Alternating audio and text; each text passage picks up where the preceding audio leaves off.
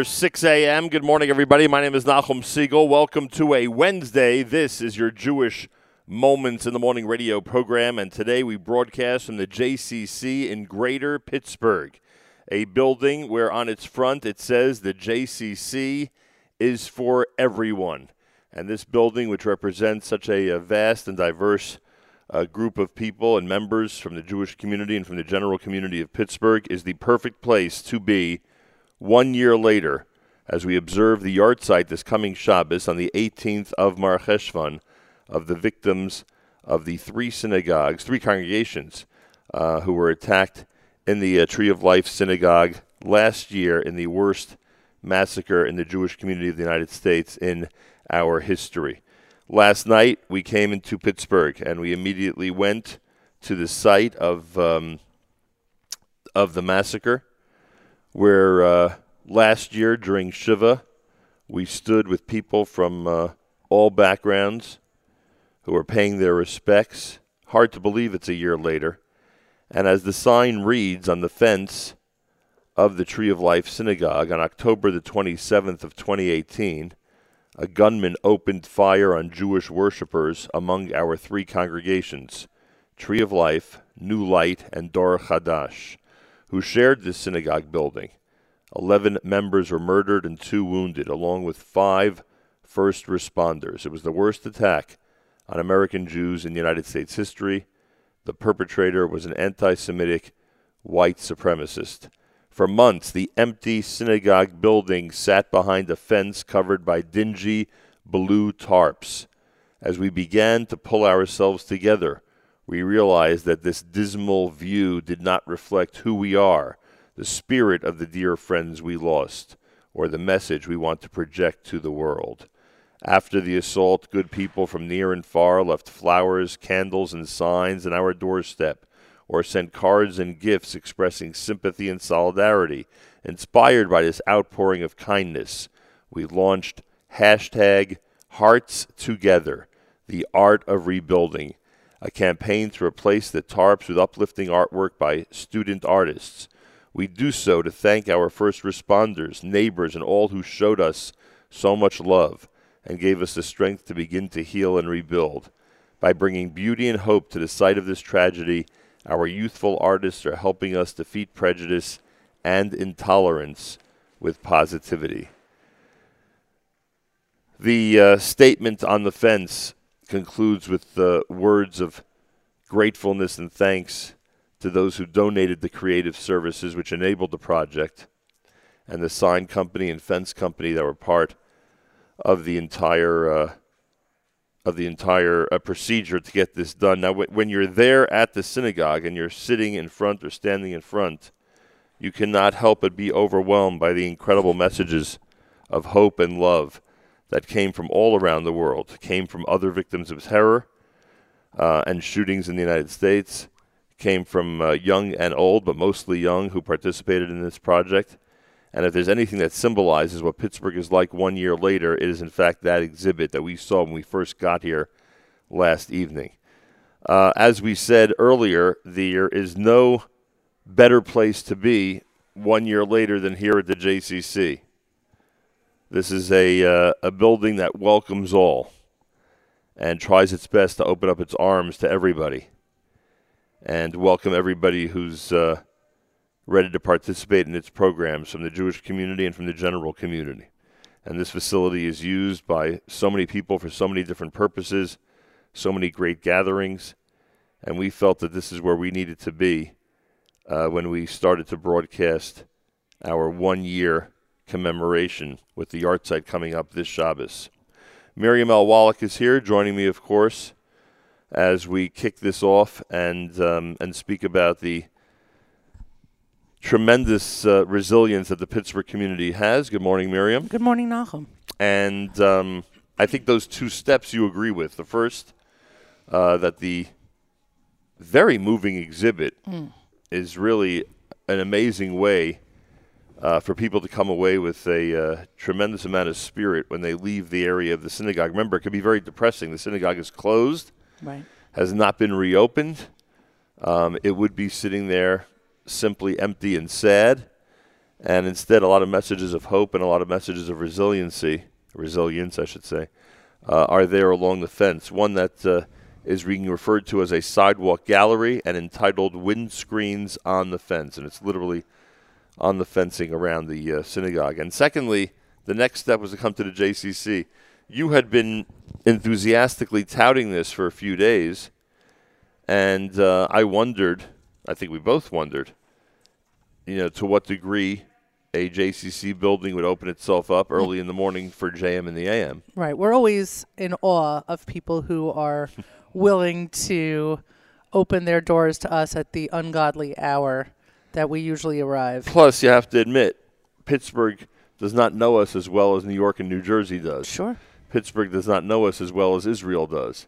Also, the vast community that's represented here does Right. not know us as well as some of the more specific communities mm-hmm. that we address. So we, we wondered, what would it be like when we placed that first phone call? What would it be like when we asked Nina Butler, Dr. Nina Butler, is going to join us later and has been our point person here now for two years. What would it be like when we asked her, you know, who we could speak to, who we could arrange uh, broadcasting from the JCC with?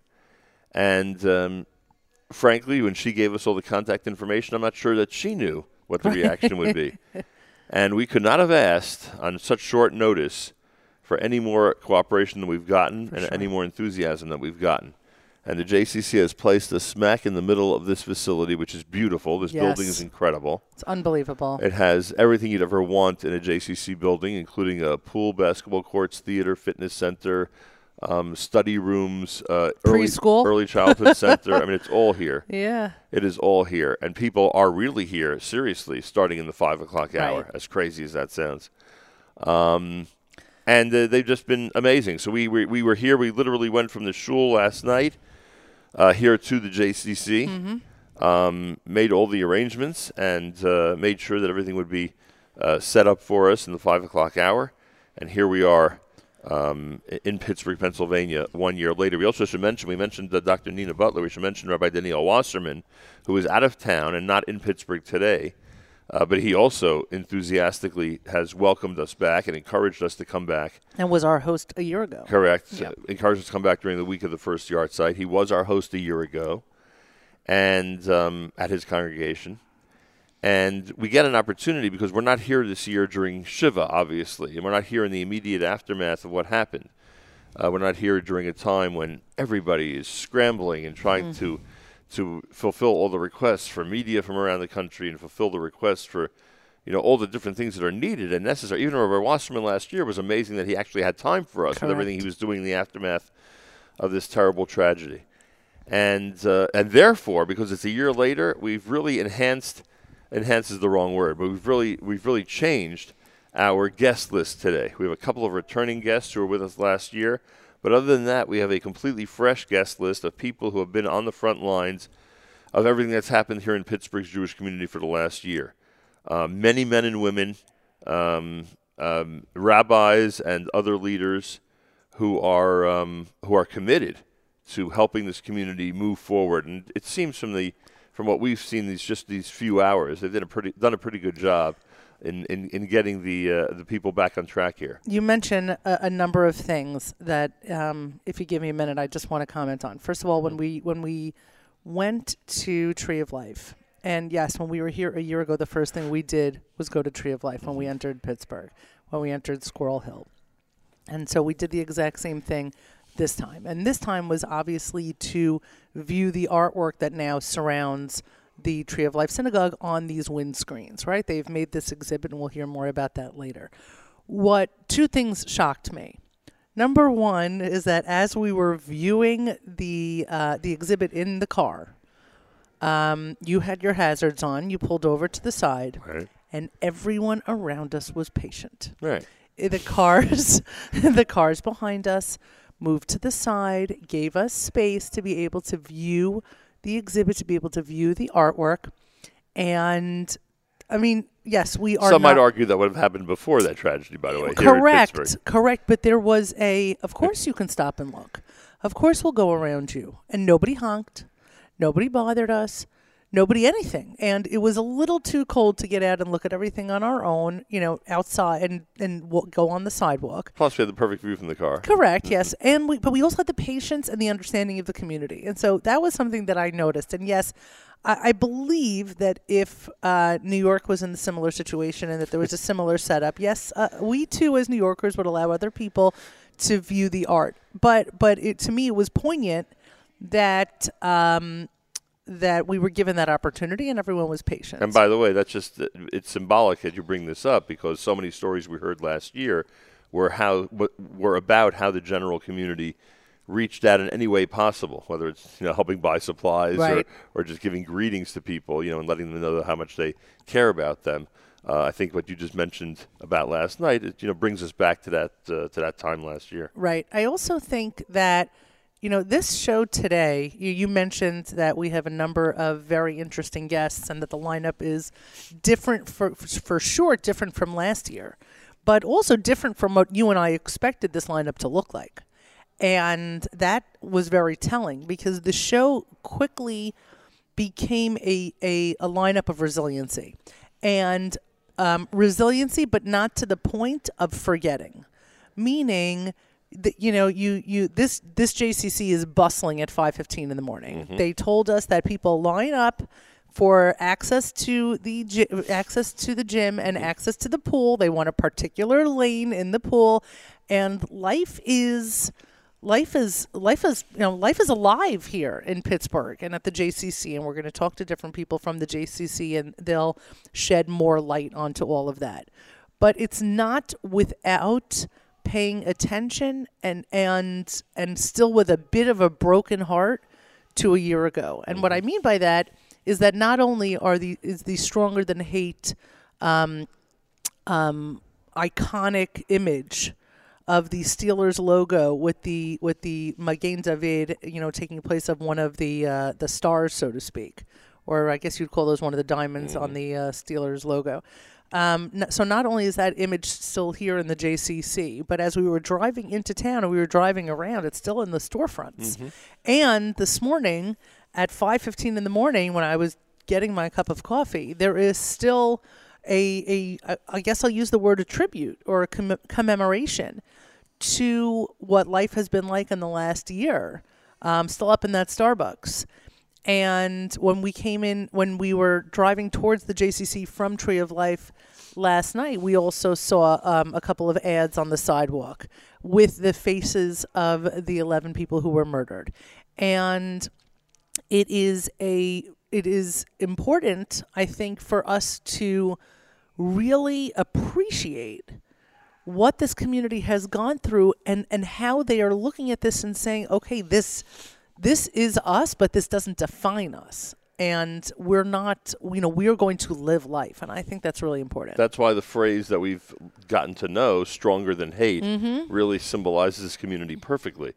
Because they acknowledge the hate, and boy, they know they have to rebound from this absolutely horrifying episode. At the same time, they acknowledge how much stronger they are moving forward, how much stronger they are Right. than the hate, how much stronger they are than the enemy when it comes to this. And look, you know, it's funny.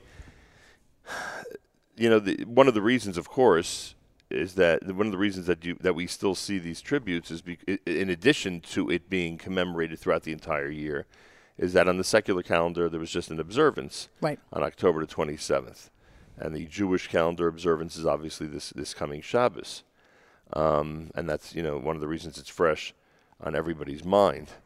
Um, but there's just a a a spirit and a um, I don't know a type of a of attitude that that would be the way of putting it a type of attitude here that is uh, prevailing, and we've been told about it.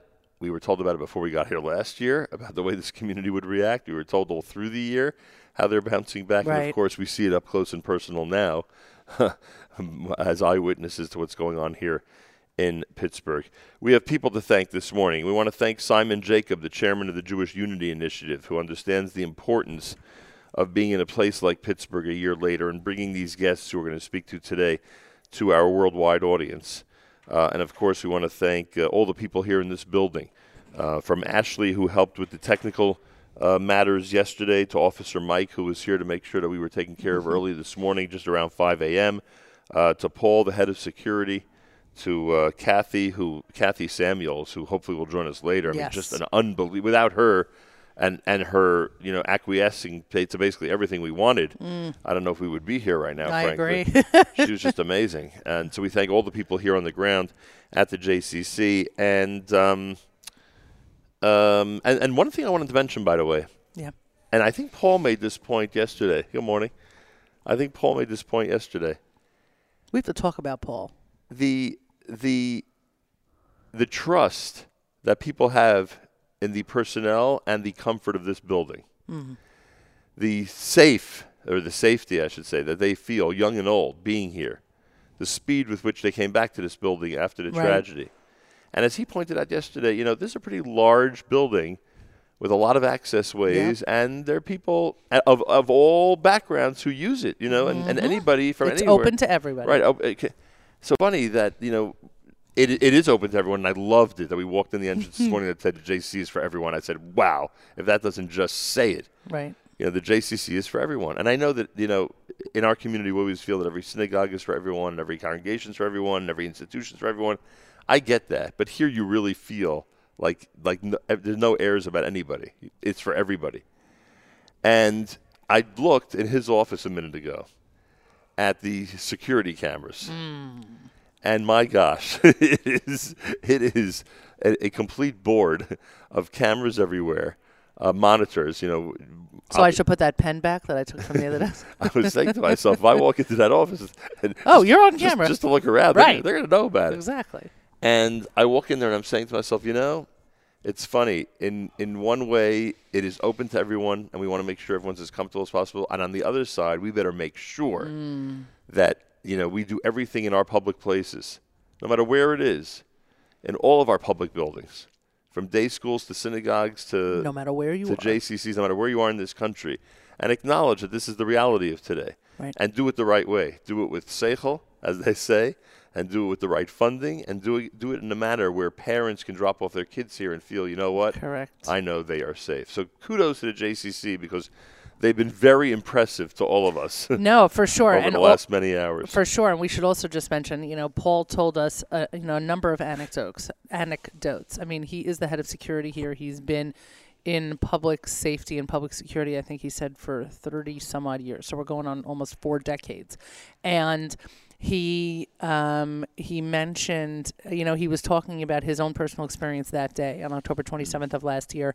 and how this speak, you know, he said that was the room where families were told, and this was the room that the FBI was set up in, and this is the, you know, the ballroom behind me is where you know everyone was waiting, and and he said, um, and he and he talked, you know, sympathetically about the FBI agents who you know, we're trying to, you know, keep the families, you know, manage the flow of information and, and inform the families appropriately, et cetera, et cetera. Um, and he he also spoke about one um, staff member here at the JCC whose mother was killed um, in the massacre and whose sister was hit, and um, and he was back at work the next day right here. right here in the JCC, and they they sent him home.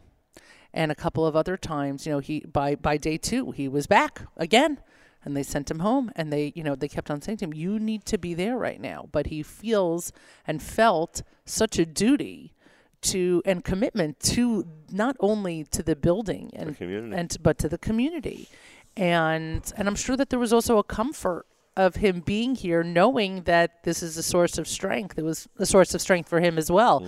But because there is such a community, literal and figure, figurative, here within this building and within Squirrel Hill, they sent him home, and they kept on reminding him, "You have to go home." Um, you know, I I I posted a picture this just now of from the Starbucks where I was this morning. Why? Shock. I know, I know. It wasn't a selfie, but it was a sign that they they have a sign up besides um, you know, the the no place for hate bumper sticker that's up there and stronger than hate. There's a sign that says proud to be your neighbor, which is obviously a take on Mr. Rogers. Well, he's from here. Correct. So the Squirrel Hill community was always proud of the fact that the Mr. Rogers neighborhood, this is Mr. Right. Rogers neighborhood. So it's not only won't you be my neighbor, it is proud to be your neighbor. And I and I loved that. And I was having this conversation with somebody um, last weekend, and and I said, you don't seem to understand it. it. It so hit the core of Squirrel Hill because Mr. Rogers accepted people for who they were in the '70s when nobody knew what acceptance was. Nobody knew like that concept didn't exist. So all of a sudden, for them to be, you know, hit in the gut, and obviously I'm putting it mildly, mm-hmm. but to be hit in the the communal gut with this act of horror is such a blow to their core that they they were you know besides the fact that they were obviously hurt and and mourning, they were offended. They were offended that this could happen here, where they where they breed and have been breeding for 50 years. This idea of community and love. I don't know if you saw it, but the mayor of Pittsburgh. Uh, there was an article I, I read it this morning. Uh, there was an article where the mayor of Pittsburgh was visiting day schools and reassuring kids that you know that the police officers will help protect them, et cetera, et cetera. And when he left the building, a um, a van pulled up, and uh, a young kid handed him a vase with a flower in it. And he said, "Why are you giving this to me?" And he said, "Because we just want to show you that mm. that you know you're an important person that you're that you're a neighbor of ours, that we love our neighbors." And the mayor was very taken by it, and he looked in the van, and there were like 20 vases with flowers. They were giving them up, ra- uh, giving them out mm. randomly, just to do what you just said, to just remind people that we're happy to be your neighbor, and we're happy to be, you know, in a community with you.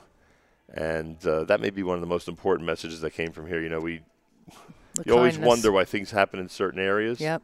There's something about this community. I know everyone always talks about Squirrel Hill in Pittsburgh. I Right, get it. right. As you meet someone from here, and Yoni might argue that any out of towner talks about their community the way people talk about Pittsburgh, but there is something, Something unique it- here. right. It's, it's old. It's old. We're talking about congregations that go back to the mid 1800s. Right.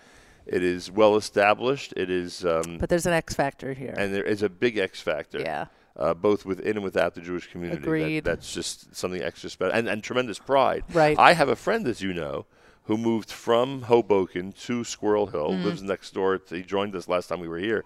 Lives next door to um, a, a synagogue, and he's not from here, and he has that pride. Right. And he already, you know, like this is, you know, he's so into promoting and being so proud of this community. So there's something very special here. We should also, uh, you know, taking a taking a step back, remember our experience last year at the police department. Right. Um, you know, we were we were the um, we were the messengers. We were the delivery people for beautiful artwork, children's artwork, thank you artwork. Um, that It was was both uh, HAFTR and Yeshivat Noam, right? Correct. And we deliver that because, again, we came to Pittsburgh the day after our show at Yeshivat Noam. Right. And Rabbi Hagler and his team quickly, you know, mobilized. And we had offered to take artwork with us, and they took us up on the offer, and we were there. And not only was it an incredibly moving moment um, in the police department, but there was no room for our artwork Right. because their walls were already filled. And I remember when you gave your presentation, you couldn't keep it together. No, I certainly couldn't keep it together. I'm barely keeping it together now, and this is a year later. And by the way, um, I earlier this morning, you know, read the the what do we call it? The proclamation, the the words that are on the exhibit that Right. we spoke about at Tree of Life. Right next to it are the names of the victims, Mm. and then it says, "With deep gratitude, we thank the Zone Four police officers." And first responders who exhibited, exhibited great bravery and selflessness, and I think that's what you mean. Yes. that people around the country felt and the world felt the need to acknowledge them and to thank them for trying their best to uh, help everybody in that terrible situation. Yes. We're at the JCC in Pittsburgh. It's one year later, uh, a very important week. It's the yahrzeit this Shabbos of the victims of the attacks from last year. We have a very distinguished guest list all through the morning here at JM in the AM. Make sure to stay tuned in all morning long.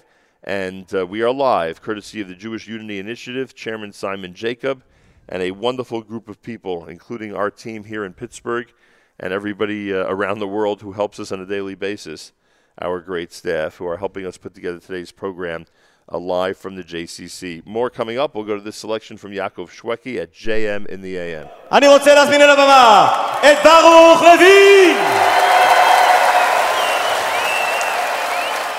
את אחינו! איך מחיאות כפיים שלכם? את חיים ישראל!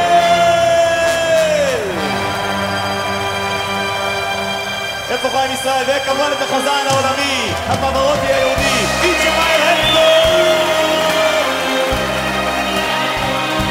ביחד איתכם,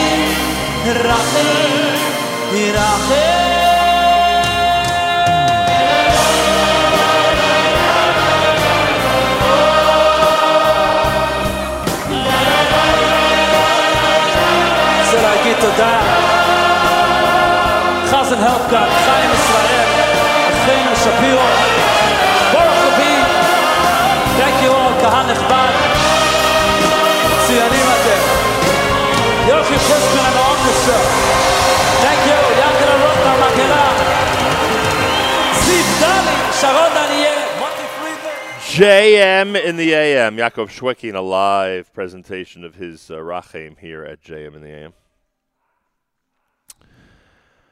It is a uh, Wednesday morning, and we are in Pittsburgh, and we are here because it's one year later, and we admire the uh, community here in Pittsburgh, Pennsylvania, for the way they have presented themselves with great resilience over the last year.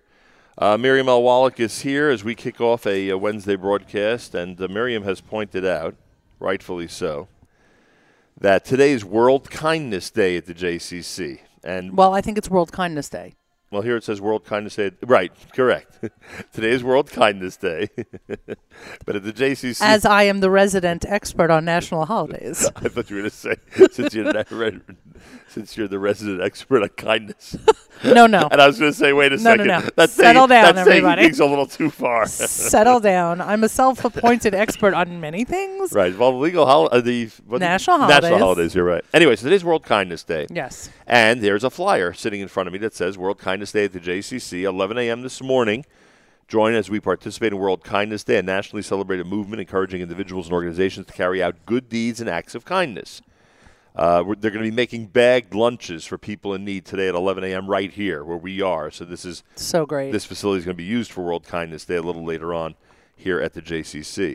Uh, so yeah, we acknowledge, and and you said no coincidence that we're here on World Kindness Day because I mean, we'll hopefully encourage people around the world to be kinder one to the other. Right. So I would say total coincidence that we're here on World Kindness Day. Okay. But as you and I and, and Yoni, this is something we mention all the time. God is the ultimate producer.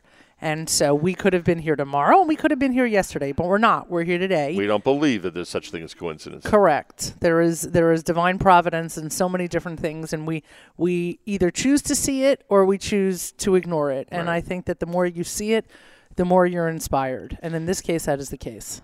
Uh, I want to remind everybody about a couple of things that are going on in our community, specifically for the New York, New Jersey area, uh, that are coming up, and that are in are in our community calendar. Mm-hmm. Um, this coming, where are we here? Uh, tonight, tonight, Magen David Adom first responders are going to be honored at the Magen David Adom New York Gala. That's happening in New York City. Uh, with special guest speaker David Makovsky, um, information about the program 646 388 7504. This coming Saturday night,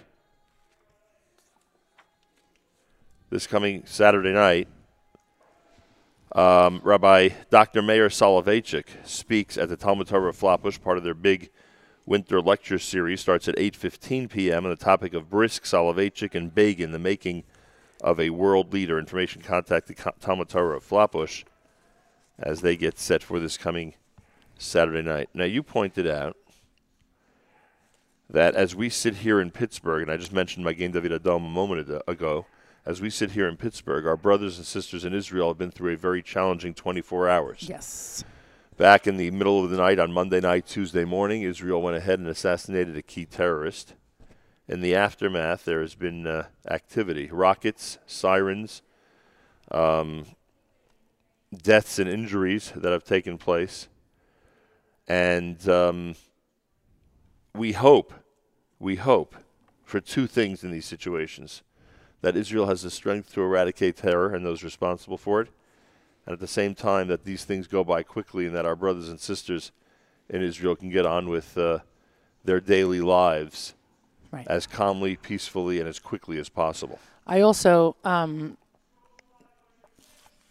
just lost my train of thought. Hold on one second. Um, nope. Just Okay. gone. The train just left the station. I had it here. Uh, Stacy Siegel texted me. I hope you're wearing your cardigan. It's also National Cardigan Day in honor of Mr. Rogers. And I said, "Why, yes, That's so funny. yes, I am wearing That's my cardigan." funny. Yeah, that is that is pretty funny. Is that a coincidence that we're here on, on a day that that's associated with Mr. I- Rogers? I- again, did you not hear my whole no, thing about meaning- divine providence? But we didn't know this. Did you know this in advance that it was Cardigan Day? No, not That's only so did I not know that it is Cardigan Day, um, not only did I not know that it is Cardigan Day, thank you, Stacy, but um, I usually don't wear a cardigan. And Right. I brought it In because fact, you had your NSN fleece. That I do. the- well, that's that's a puffer vest. I mean vest. vest, right. That's a puffer vest. right. Um, I know where my fleece is, but I brought my puffer vest. Mine, mine you saw yoga. that coming. Um, anyway, I uh, I brought the cardigan only because I wanted to, you know, I wanted to have layers, and it's cold out. Right. It's uh, it's a it's a beautiful. 20 degrees. It was a beautiful twenty three degrees. Yes, the cardigan matters, Yoni. Don't be Houston like over there. Don't be Houston like. Even I understand that cardigan matters. I mean, Yes. it's all about layers when you're freezing. Why don't you just kill your own mic over there? Exactly. You'll be fine. Um, but there's, uh, yeah, we should we should send our strength and our love, obviously, to all of our brethren in Israel.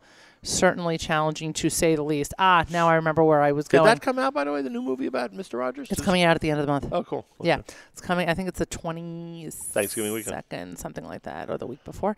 Okay. Um, but Your train of thought. Go ahead. yeah, thanks for derailing that again. But I'm back. I'm back. I'm back.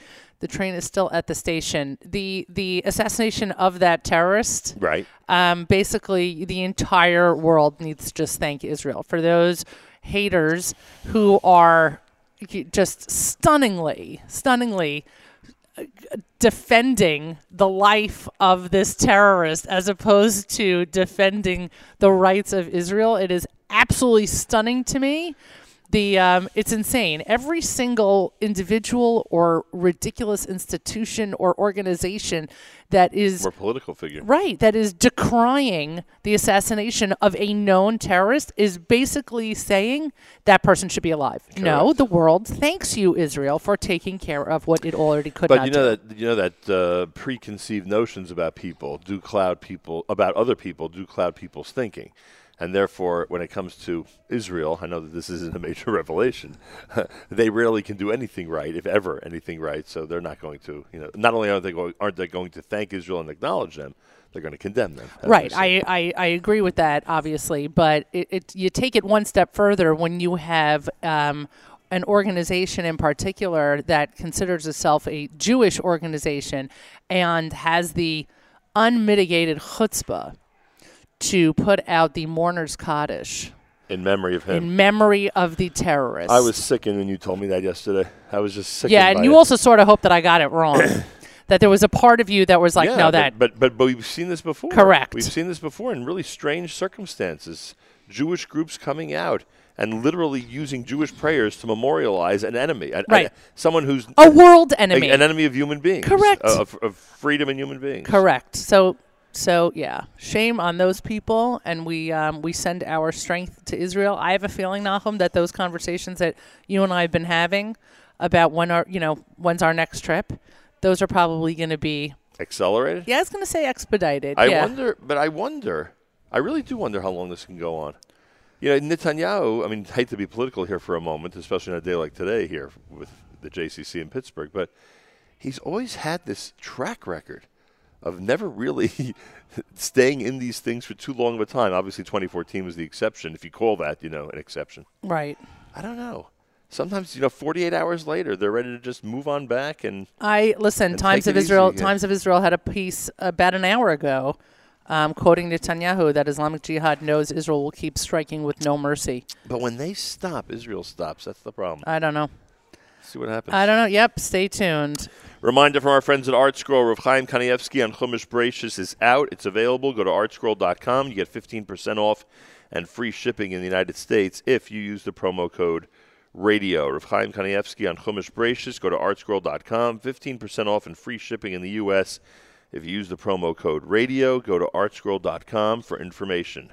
I Miriam, also, yeah, I mean, you know, before we go to Avram Fried. Before we go to Avram Fried, I also want to mention the following. Last night we were hosted again by the Butlers. Amazing people. Yes, I'm still full.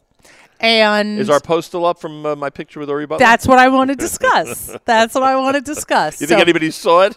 I think there are a few people who saw it to the point where last night a gentleman named Josh Salmon wrote, Uri Butler, when is Color War 2020? Uri Butler just commented, Josh Salmon, shh. yeah, listen to the show. Exactly. Uri, I mean, we could not have. We showed up at the JCC last night after driving seven hours.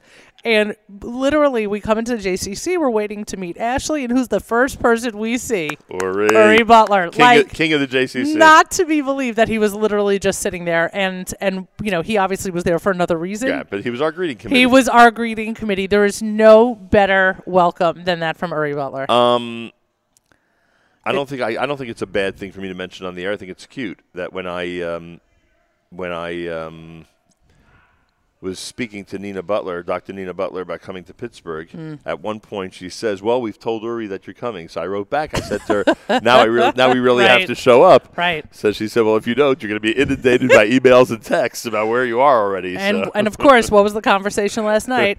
HASC thirty three. Time for Music 33. Has Eli Gerstner seen the has seen the post yet, or we don't know? You know what? It's funny because he's usually. I'm gonna have to just. I'm just gonna have to WhatsApp him because he hasn't commented yet. I guess he's been busy preparing. It's possible. He may have also resented the fact that we were convening That with we had a meeting Butler to have him, a yes. meeting about the HASC concert. yes, yes, it's possible. All right, more coming up. We're at the JCC in Pittsburgh, Pennsylvania. One year later, the JCC is for everyone. That's a sign that's on their building, and that's a feeling that you get in this building when you're here. It's for everyone, both in the Jewish and the general community of Pittsburgh, Pennsylvania. This is a very special place, and they suffered a tremendous tragedy last year, as we know. Uh, the yahrzeit of the victims is this coming Shabbos, and we ask everybody out there to remember that this coming Shabbos. At the Mizrahi in Manhattan, we are commemorating uh, the yahrzeit with a kiddush this coming Shabbos for a variety of reasons. One of them is the uh, is for the victims of the uh, Tree of Life massacre uh, last uh, last year. So please, let's remember our brothers and sisters, and let us um, and stay tuned here at JM and the AM as we present a very interesting lineup of people who have been dealing with all the things we've been talking about over the last year. More coming up at JM in the AM.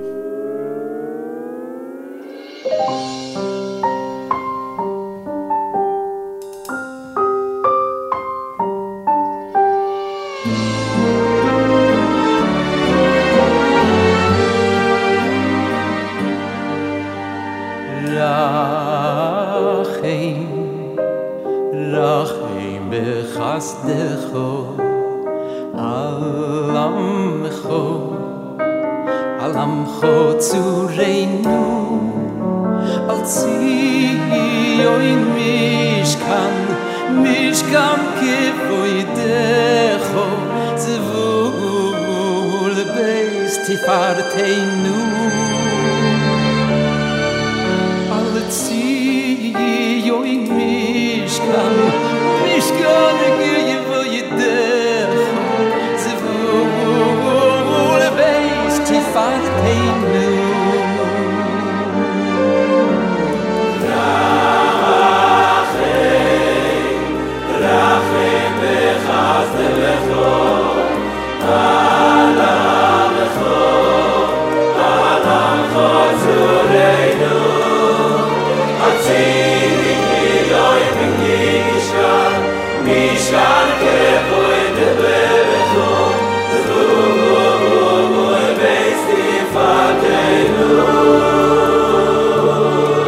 וי אציי יוי בישקן אוי בישקן די הי וויידע דאס זווו גול פייסטי פארטיינע געבייטן און די גאסט פון אלע מחצווות און יוי יא דעם און צו ריינען אוי אציי יוי ich kann nicht gehen, wo ich dich aus wohl bist die Verteinu. Lach ihn mich als dich, oh, Allah mich hat zu reinen. Oi, oi, oi, Allah mich hat zu reinen, was ich, oi, ich kann nicht gehen, wo ich dich aus die Oi, lach ihn oh, mich hat zu. Oi, oi, oi, tsi oy mish kan ge yevo yidekho oy rachim khaste kho alam khotsi rein oy alam oy oy alam khotsi rein val tsi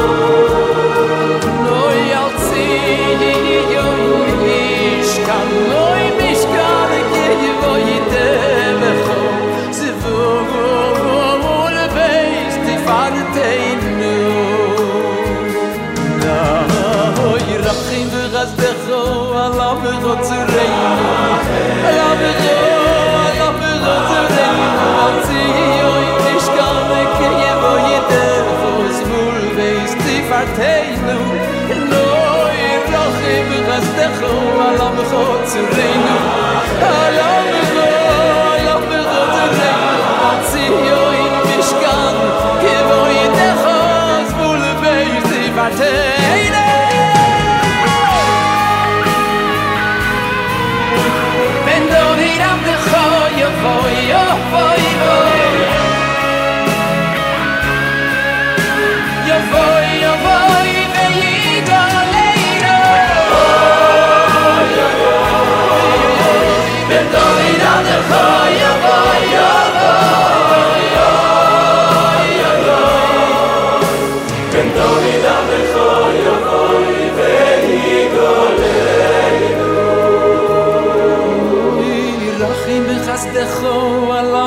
zu rein nu oi oi oi alam gut zu rein nu at sie oi mich kann ich je voi de hos wohl weis tiefat hey nu no i rach in der hast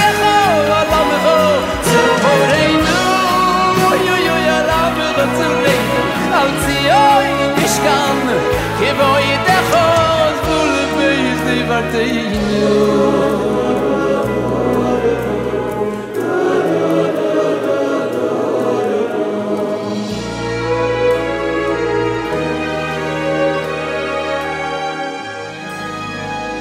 That's Avram Fried, JM and the AM on a uh, Wednesday morning from the JCC in uh, Pittsburgh, Pennsylvania. One year later, we are back as the yahrzeit is being commemorated this coming Shabbos. I'm sitting in front of the Stronger Than Hate symbol that we spoke of earlier, the Steel City Steelers symbol, uh, the one that has the uh, Magen David, that has the Star of David at the top. And I'm uh, sitting in front of it, and, and, and the, uh, the logos that were created and the slogans that became popular, Stronger excuse me, Stronger Than Hate and many others are still up all over the place here in Pittsburgh. And we're at the JCC, an extremely uh, inclusive um, center of the Pittsburgh Jewish community. With a big thank you to uh, Officer Mike, who was here this morning helping us out, to uh, the Director of Security, Paul, to Kathy Samuels, the Chief Development and Communications Officer here at the JCC, who made sure we'd be very comfortable here this morning. And a big thank you to the Jewish Unity Initiative and its chairman, Simon Jacob, for recognizing the importance of coming back and bringing the message of resilience to the worldwide Jewish community through what we've seen here and are experiencing here in Pittsburgh and specifically at the uh, JCC where we are this morning. Um, we are going to get, as we keep saying, to a uh, voluminous and uh, distinguished guest list. You okay? You seem cold. Yes. I think they've turned the air conditioning on in here, and it's 20 degrees outside. Yes. Uh, we'll get to that uh, distinguished guest list coming up here at JM and the AM. And um, we'll be here until 9 o'clock Eastern Time, then head back to New York City. More coming up. 6 o'clock hour set to be concluded from the JCC in Pittsburgh, Pennsylvania. You're listening to JM and the AM.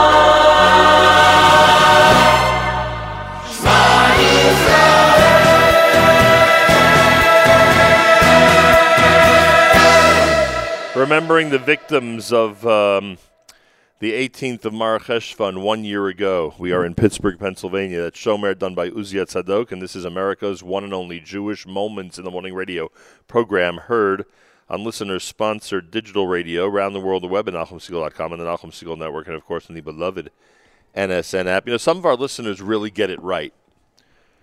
Um, sometimes I think it's worth traveling to Pittsburgh just to get these types of reactions because some of our listeners sum it up so well. First of all, Schwiger, who we know, says Boker Tov and Yashikach to you all for doing this amazing broadcast. Thank you. I know a lot of people feel that way. Good morning, Sina. And then this one is Good morning from Kemp Mill in Silver Spring, Maryland. Our thoughts are with you in Pittsburgh as they are with Israel on this, the second day of missiles attacks from Gaza. Yitzchak in Kemp Mill, Maryland. Thank you. And Thank like I said, some of our listeners get it. They get it, and they get it really well, and I thank them very much for participating. Uh, those of you just tuning in, yes, we're in Pittsburgh, believe it or not, one year later, with a big thank you to the Jewish Unity Initiative and our chairman, Mr. Simon Jacob for making it possible for us to be here this morning. Literally to take Tuesday and Wednesday and dedicate these 48 hours to a three-hour broadcast, one that I believe is um, is going to be very uh, poignant for a lot of people who are tuned in. This guest list, the majority of these people are lifelong Pittsburgh people. The majority of these people, of course, if not all of them, we'd have to think it through, were here last year and really suffered with their friends and neighbors through the aftermath of um, of what happened last year. And now it's a year later, and a lot of these people are helping members of the community rebound from all of this. And we also need to thank, as we always do while we're on the road, our families who enable us to do this, to do what only we do at the Nachum Segal Network, which is bring this kind of programming to our listeners. So I thank my family, that is for sure. Um, I thank Stacy and your family, that is for sure. Um, but certainly none of what we would do, none of what we do is possible without them.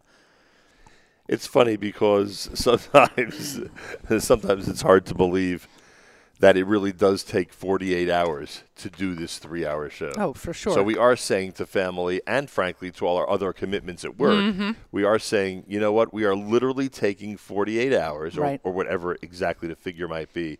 Let's say for argument's sake from 9 a.m. on Tuesday till I don't know what's going to be 9 p.m. tonight, you know, so 36 hours. We're literally taking all that time and and and dedicating all of it just so we can present these 3 hours and meet some really interesting people who are doing some wonderful things on behalf of uh, our greater community. Well, I got an email yesterday or l- late last night from Moshe Kinderlehrer, who um, from the Jewish Link, who's What we call him? Publisher? Publisher, I guess, of the Jewish Link, yeah, right? and he said, um, "Weren't you guys supposed to be a kosher fest?" and I said it became a it became a total impossibility once we realized how much earlier we needed to be in Pittsburgh than we initially expected. Thank God we did that. Thank God we, did. we did. learned that lesson last night. and um, and yeah, we are you know we got here in time, and And you've just given me an opportunity to thank Mark Zamek yes, and Naomi Nachman and Mm-hmm. ZK and everybody who was at Kosher Fest to represent us, to really represent us well at the Kosher Food Industry Show, and to uh, present what I am sure is going to be a fun, informative, and really incredible uh, broadcast this coming Friday morning. 9 a.m. Friday morning will be Naomi's program from Kosher Fest, and Yoni reminds me that it's going to be a supersized show, which means it's going to go for 90 minutes this coming Friday, starting at 9 a.m. Eastern Time. And I believe Maggie Feinstein is with us. And Maggie is director of the 1027 Healing Partnership. I thank you very much for being here this morning. Thank you for having me. Uh, can I assume you're a lifelong Pittsburgher or, or a Yep. transplant? well, that's a good assumption. I'm a lifelong Pittsburgher here in Squirrel Hill. And I wonder, um, because I was saying earlier, I, I have friends that have moved out here, and after a few years, they take such great pride in this neighborhood, which is so unusual. Like they've adopted the neighborhood as their own and have forgotten about New York and New Jersey. uh, but I would, I would imagine that for you lifelongers, this was an even, an even more um, a difficult experience, maybe put it that way, uh, of what happened a year ago. And, um, and for those people like yourself who never thought that this community would ever suffer at the hands of a madman like that, of a terrorist like that. Uh, what are your thoughts about this community um, and its historic role in the Jewish, in the greater Jewish community, and then you know putting all this together with what happened a year ago? That's a lot. Oh, Um, yeah. So I think that you know the first thing I would say is that as a lifelong Pittsburgher, so not you know I'm now raising my children here and on both sides of their family, all four of their great grandparents grew up in Squirrel Hill also. Wow. So you know we have very deep roots, and that's sort of how Pittsburgh is frequently. And even with that, until I took the job at 1027 Healing Partnership, and until I started working in the recovery efforts, I didn't realize some of the amazing things people are doing to track history, to be able to track the neighborhood, to really understand the community and the fabric of the community.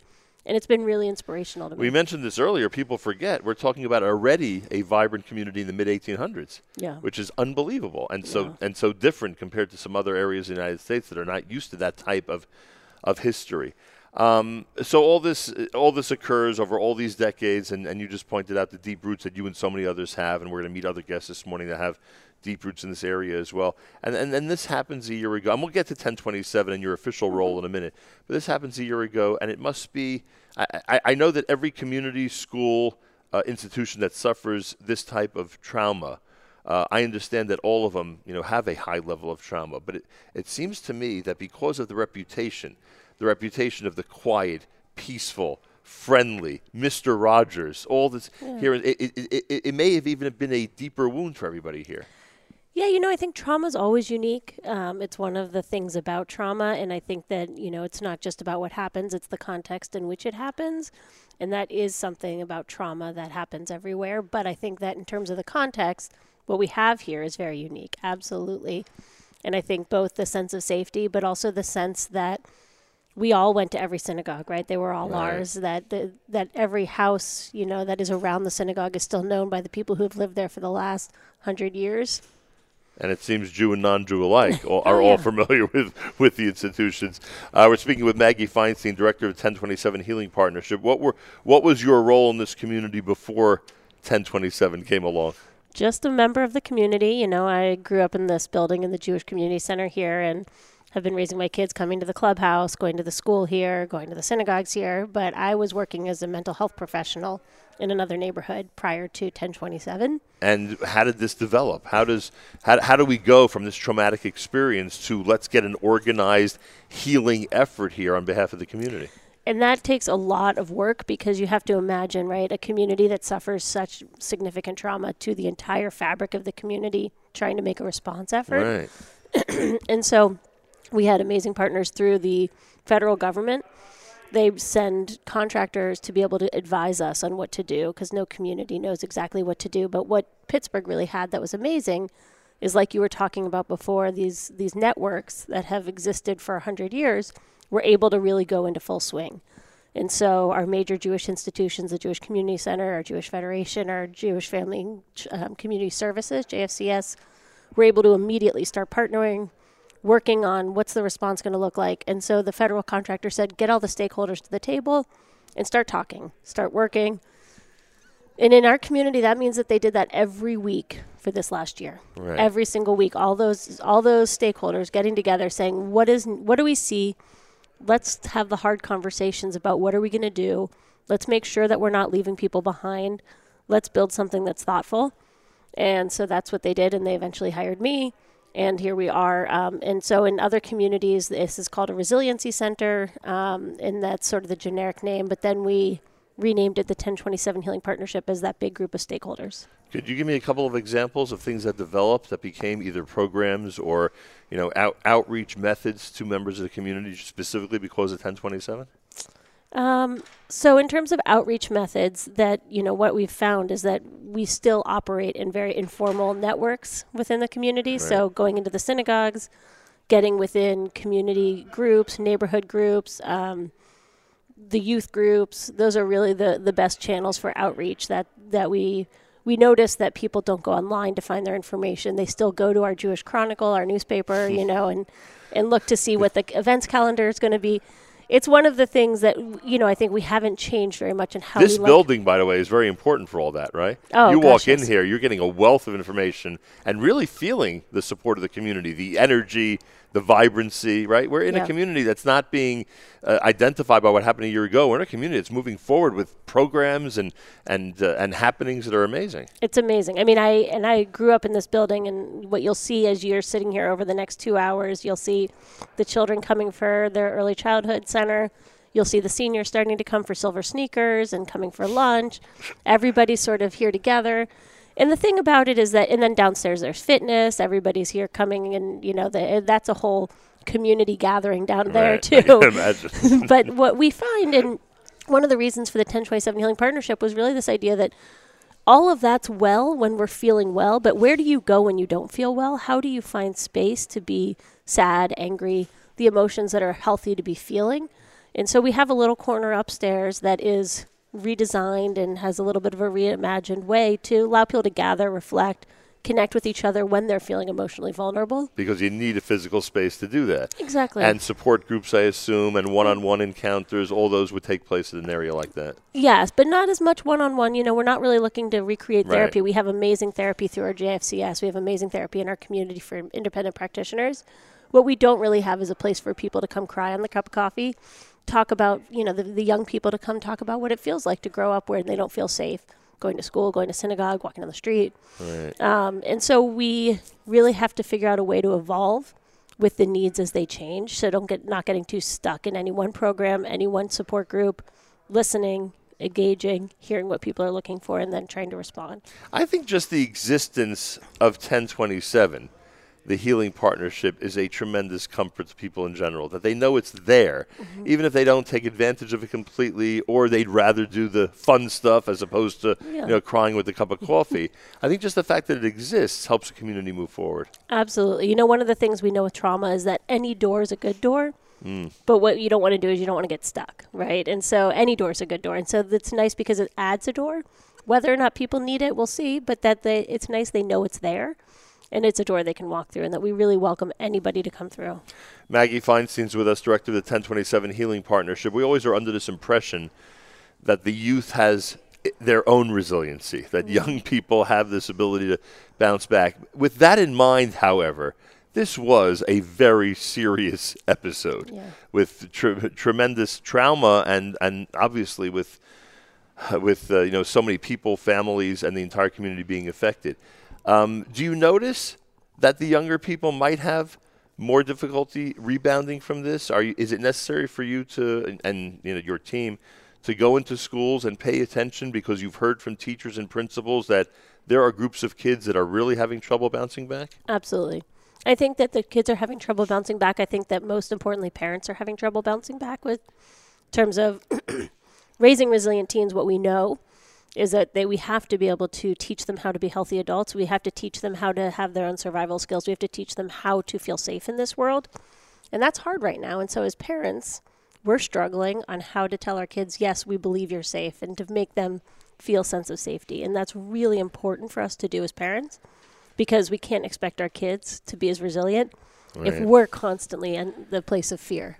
Does being Jewish affect these kids, knowing that uh, all these victims were victims only because they were Jews? Is that a another piece to this that's uh, that that's you know troubling to the young people because you know they they themselves might have safety issues, you know, in terms of their own psyche because they know the only reason these people were killed was because they were Jewish.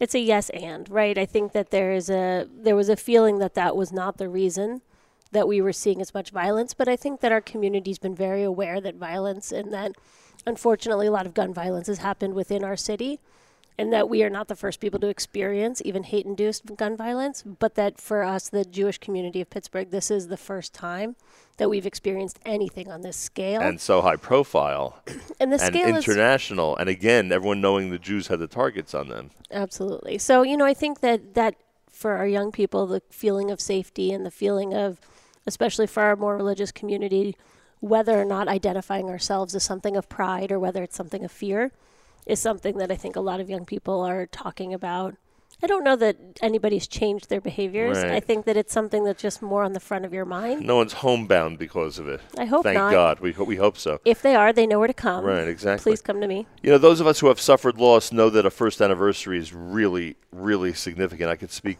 uh, to that from personal experience. How important is it now that it's past a year?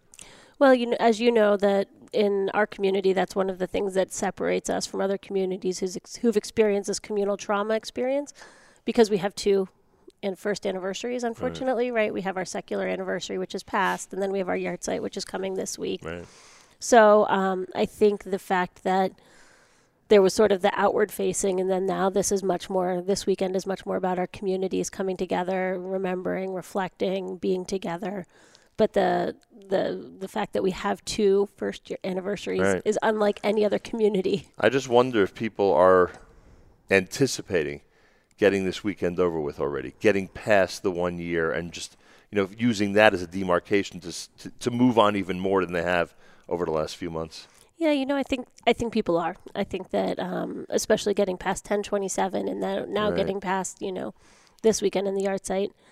And I think that the question is, what's on the other side, right? How do we listen? How do we evolve? How do we make sure that we don't get stuck in that first year and what was true then, and really listen for year two?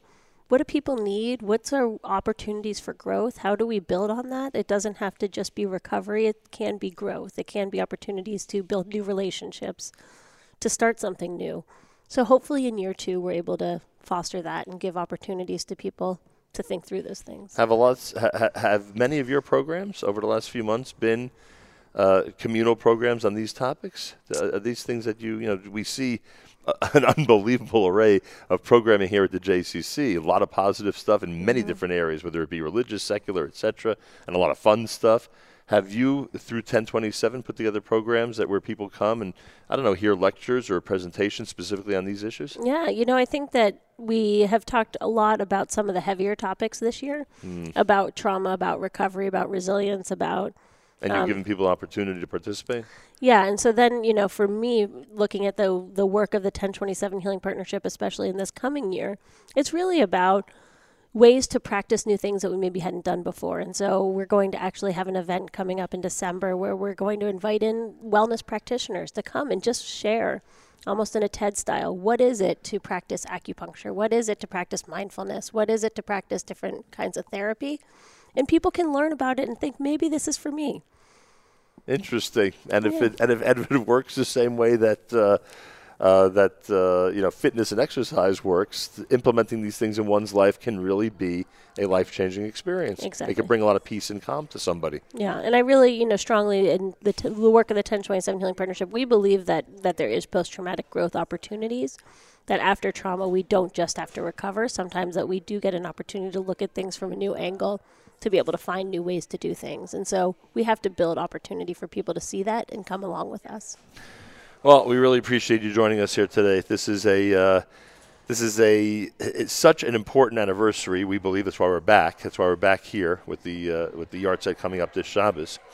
And um, I, I think people like yourself have been put, have been put in unique situ- in a unique situation where you get an opportunity to help people rebound and really give them the encouragement they need to get to the point that they need to get to. And as I'm sure you would agree, sometimes it takes time. It, we, we, we, for many people, they're not there yet, but hopefully they're on the road to getting there. Absolutely, and I believe that they'll come along with us. And people can go to our website, which also has a lot of information www.1027healingpartnership.org.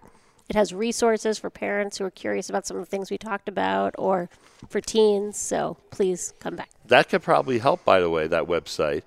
Uh, principals, rabbis around the country who who have you know smaller scale, let's put it that way, traumatic experiences in their community that could study what you've done and might be able to implement some of that in their own uh, in their own neighborhoods. Absolutely, definitely. Thank you very much. Thank a pleasure you. meeting you. It was a pleasure meeting you too. I Thank you appreciate that. me. Maggie Feinstein is director of the 1027 Healing Partnership, and um, the the yahrzeit, as we know, is this coming Shabbos for the victims of the uh, of the attack last year.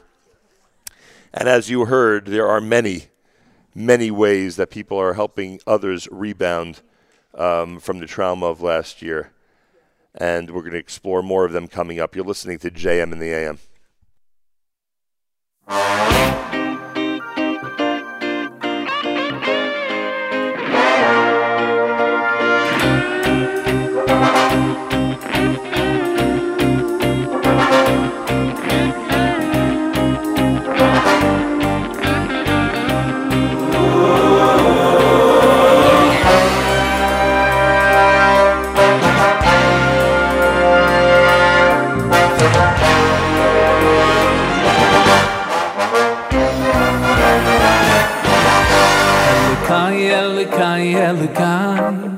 נשמו שנוסעת בי. bi el kayne בי. תהוירו תהוירו bi de hoyro נשמו hoyro בי. el נשמו el בי. תהוירו תהוירו osato bi el kayne at Dan the fact, oh, my we samen I've given me.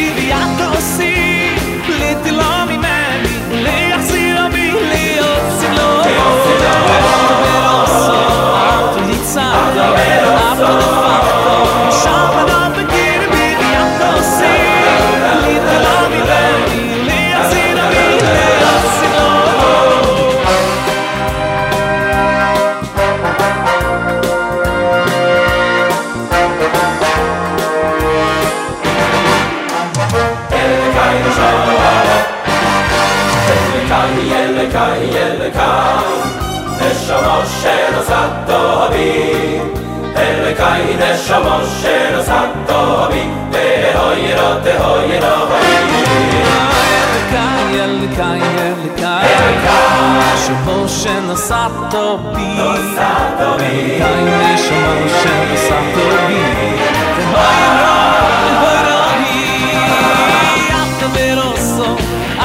Sarto, after the fact, on shaman up a gear to be the after.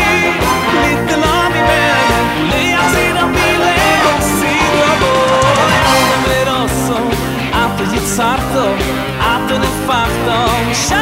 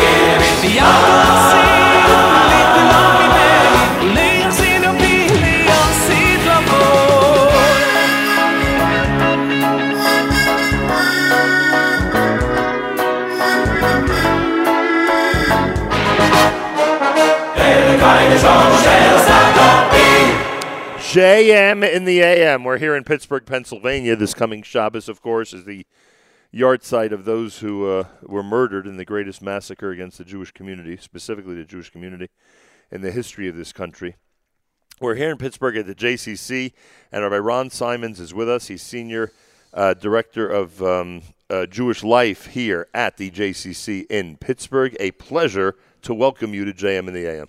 Thank you. Welcome to the JCC. Thank you very much. I love the fact that you walk into this JCC and the first thing you see is a sign that says everyone is welcome here. Yeah. And I think that that sums up. oh, By the way, are you a lifelong Pittsburgher? No, I uh, I grew up on Long Island. Oh, that's actually, pretty cool. Lynbrook. And here for how long?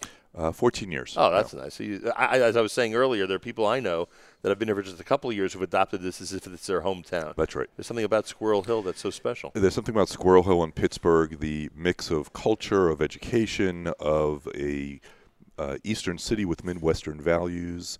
Um, it's been a great place to raise our kids. And I I cite the sign from outside because there are JCCs around this country where, frankly, it doesn't seem like they're they're ready to, or its circumstances may be that they're just not open to everybody, or people don't take advantage of Right. it. And here it seems that both the Jewish and general community use this as a real central point of life in this neighborhood. So here's the thing about where we're sitting right now. Um, just to describe it for everybody, we're we're in the Palm Court in the gallery of the JCC. Uh, our JCC here is located on Forbes and Murray, the Squirrel Hill branch. We have another one in the South Hills. We also have a an overnight summer camp in Morgantown, West Virginia, and a day camp in a family park in Monroeville, Pennsylvania, which is just about 13 miles to the east. This JCC, this location, is the town square of Squirrel Hill, and Squirrel Hill, which used to be the um, the Jewish neighborhood, as in all the Jews lived here, still has maintained its Jewish character, but it's diversified. Somewhere in the area of 20% of the population of Squirrel Hill uh, are Asians, and um, I can tell you that in our early childhood center, that we have somewhere over 15 or so native languages that are spoken in homes. Um, people come here to the JCC because of our mission. We uh, nurture people, connect community. We do it every day throughout the ages, and we are inspired by Jewish values. And people of all different backgrounds, all different faiths, all different cultures, all different ethnicities, all different skin tones uh, consider the JCC to be their home. Well, look, we love visiting institutions that are clearly open to every member of the Jewish community. It's an added bonus, the way you just described it, for everyone in this neighborhood who takes advantage of it. Um, what, look, we, we, we are here because we're here a year later. We were here during Shiva last year. Uh, broadcasting this is a little bit of a different type of show because we are now reflecting on a year. Uh, what was this building like one year ago? What was it like in the aftermath of this terrible massacre and such a tragedy for the Jewish community? So let's actually begin um, on October 26th. What was this building like? What we just described, what you just highlighted, uh, is what this building is like. It is a, a place where everyone comes and gathers. From a very physical point of view, the challenge that we had is um, the space that we're in was under construction, mm. uh, and so uh, I actually uh, arrived here. Well, let me let me let me paint the picture of October 27th. Uh, a big part of my work here at the JCC is I run the Center for Loving Kindness and Civic Engagement. And believe it or not, great name. Thank you, thank you. Uh, believe it or not, like any good reform rabbi, uh, I was doing church on Saturday morning. Uh, there was an interfaith conference on environmentalism, and that was uh, that was what I thought would, would be the best way to do my avodah, to do my uh, my sacred work uh, on uh, on that day. as it so happens, I had forgotten my papers here on my desk before going to that church, which is in the South Hills.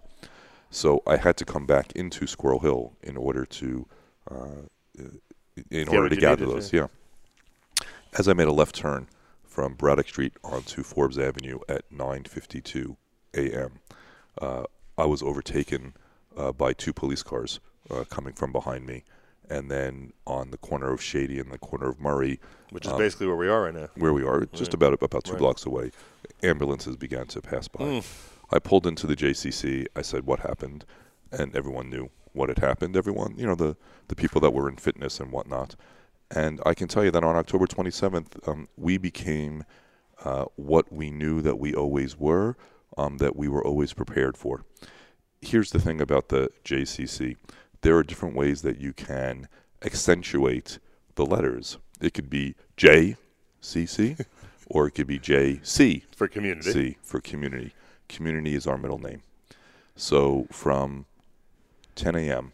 on October 27th, we lived up to our mission. We lived up to our middle name. We lived up to our core values um, all throughout. That day, this space, this building, um, began to be the response center for everything that needed to happen um, in the community. Including FBI, government officials, everything. Just upstairs, uh, down the hall from my office, the FBI, the Salvation Army, the American Red Cross, the city, the county, the state, the federal government, the Israeli Knesset, all set up offices at some point over the course of those first two weeks. Wow. Um, we had uh, people here in this space in Levinson Hall who just needed to be together. It's where Jewish Family and Community Services came to offer their counseling, where the Center for Victims came to offer its counseling, where the Jewish Federation began to do its work out of. Um, and it, it, it was um, it was shocking um, and as you look back on it, it was inspiring that um, we have a place where people could gather and could be. Um, this did serve its purpose as the town square at that moment, and then beyond as um, as the hub of the the work that needs to happen uh, to make sure that everyone is safe emotionally, that community has space to gather, that we have um, we have the pieces in place to be a resilient community. Rabbi Ron Symons is here. Now, your a couple of things. Your role here specifically for seniors for the uh, for the t- describe your role here at the Ah, JCC. good. so my uh, my overall job is I'm the senior director of Jewish life for the Oh, in JCC. general. In general, right? So um, I um I, I serve as uh, as one of seven. Uh, people on the senior management team for the JCC at large. Um, also, just to give you a sense, uh, every year 1.3 million people visit the JCC. Um, it, it's a it's a really large operation that's a part of the fabric of, of community in all different kinds of ways. I uh, I have a dotted line to every department. I try to help them figure out what the J is. Um, how do we do that organically? I love that, by the way, because again, not every JCC does that, but it's obvious that the, that this as a spiritual and religious center is important to everybody here. Right. So I do uh, I do all that kind of programmatic work to help departments to build up their their Jewish in an organic way. Um, and the biggest work that I do is I am the founding director of the Center for Loving Kindness and Civic Engagement. Right. We are redefining neighbor from a geographic term to a moral concept. We started doing that work uh, back two and a half years ago, uh, back in 2017 um, trying to redefine neighbor, using love your neighbor as yourself, using do not stand idle while your neighbor bleeds, in order to figure out how can we take the values that are so inherently a part of who the Jewish community is, has, and will be, and to share those with the community at large. Um, not in a proselytization type of way, but to find like minded people who say that we want to move people of good intention to good action. All right, we have half a minute. Um, tell me the reaction from other religious leaders to what happened in this community last year. What did you hear from your colleagues of other religions? It's not just what we heard; it's how we were. It's how we are. Um, we are There now brotherhood. part. There's a brotherhood, a sisterhood. We are now at the center. The Center for Loving Kindness, uh, along with Christian Associates of Southwest Pennsylvania, is at the center of a network of over 500 interfaith leaders who have said we're not going to put up with hate. Who have said that we believe that there's more that unites us than divides us, even as we celebrate our individuality and appreciate that individuality. I, I really think a lot of this is unique to this area of the country, in my in my opinion. But you're doing amazing work. Thank, you. you. Rabbi Symons. It's a I pleasure appreciate meeting you. Thank you so much, Rabbi Ron Symons, Senior Director of Jewish Life here at the JCC. Rabbi David Goldwasser's words, Zecher Nishmas Arav Zebin of Yosef Alevi, and Zecher Nishmas Esther Basar Yosef Alevi. And of course, the words this morning are in memory of those who were murdered uh, one year ago this coming Shabbos. Here is Rabbi David Goldwasser with Morning Chizuk. Good morning. We read in Tehillim, the Psalms of David. The nations have entered into your inheritance. They have defiled the sanctuary of your holiness. The 18th day of Cheshvan marks an infamous day in history when the Nazi leader Hermann Goring announced that in order to solve the problem of the Jews, he wanted to deport 4 million European Jews. The Nazis massacred 20,000 Jews in Pinsk. On the 18th day of Cheshvan, Rabbi Meir Kahane, defender of the Jewish nation, was assassinated. On the 18th day of Cheshvan, the entire world was rocked with a massacre that took place at the Tree of Life Synagogue in Pittsburgh, Pennsylvania. A quiet and peaceful synagogue service led by its spiritual mentor, Rabbi Myers, where the only desire of the dedicated worshippers was Sim Shalom. There should be world peace. L'sakein olam b'malchus shakai. To effect a tikkun olam. It was devastated by a horrific attack. A virulent anti-Semite, heavily armed, launched a crusade, not merely on the sacred martyrs in the specific synagogue, not only on the Jewish community. This was a strike against all of humanity.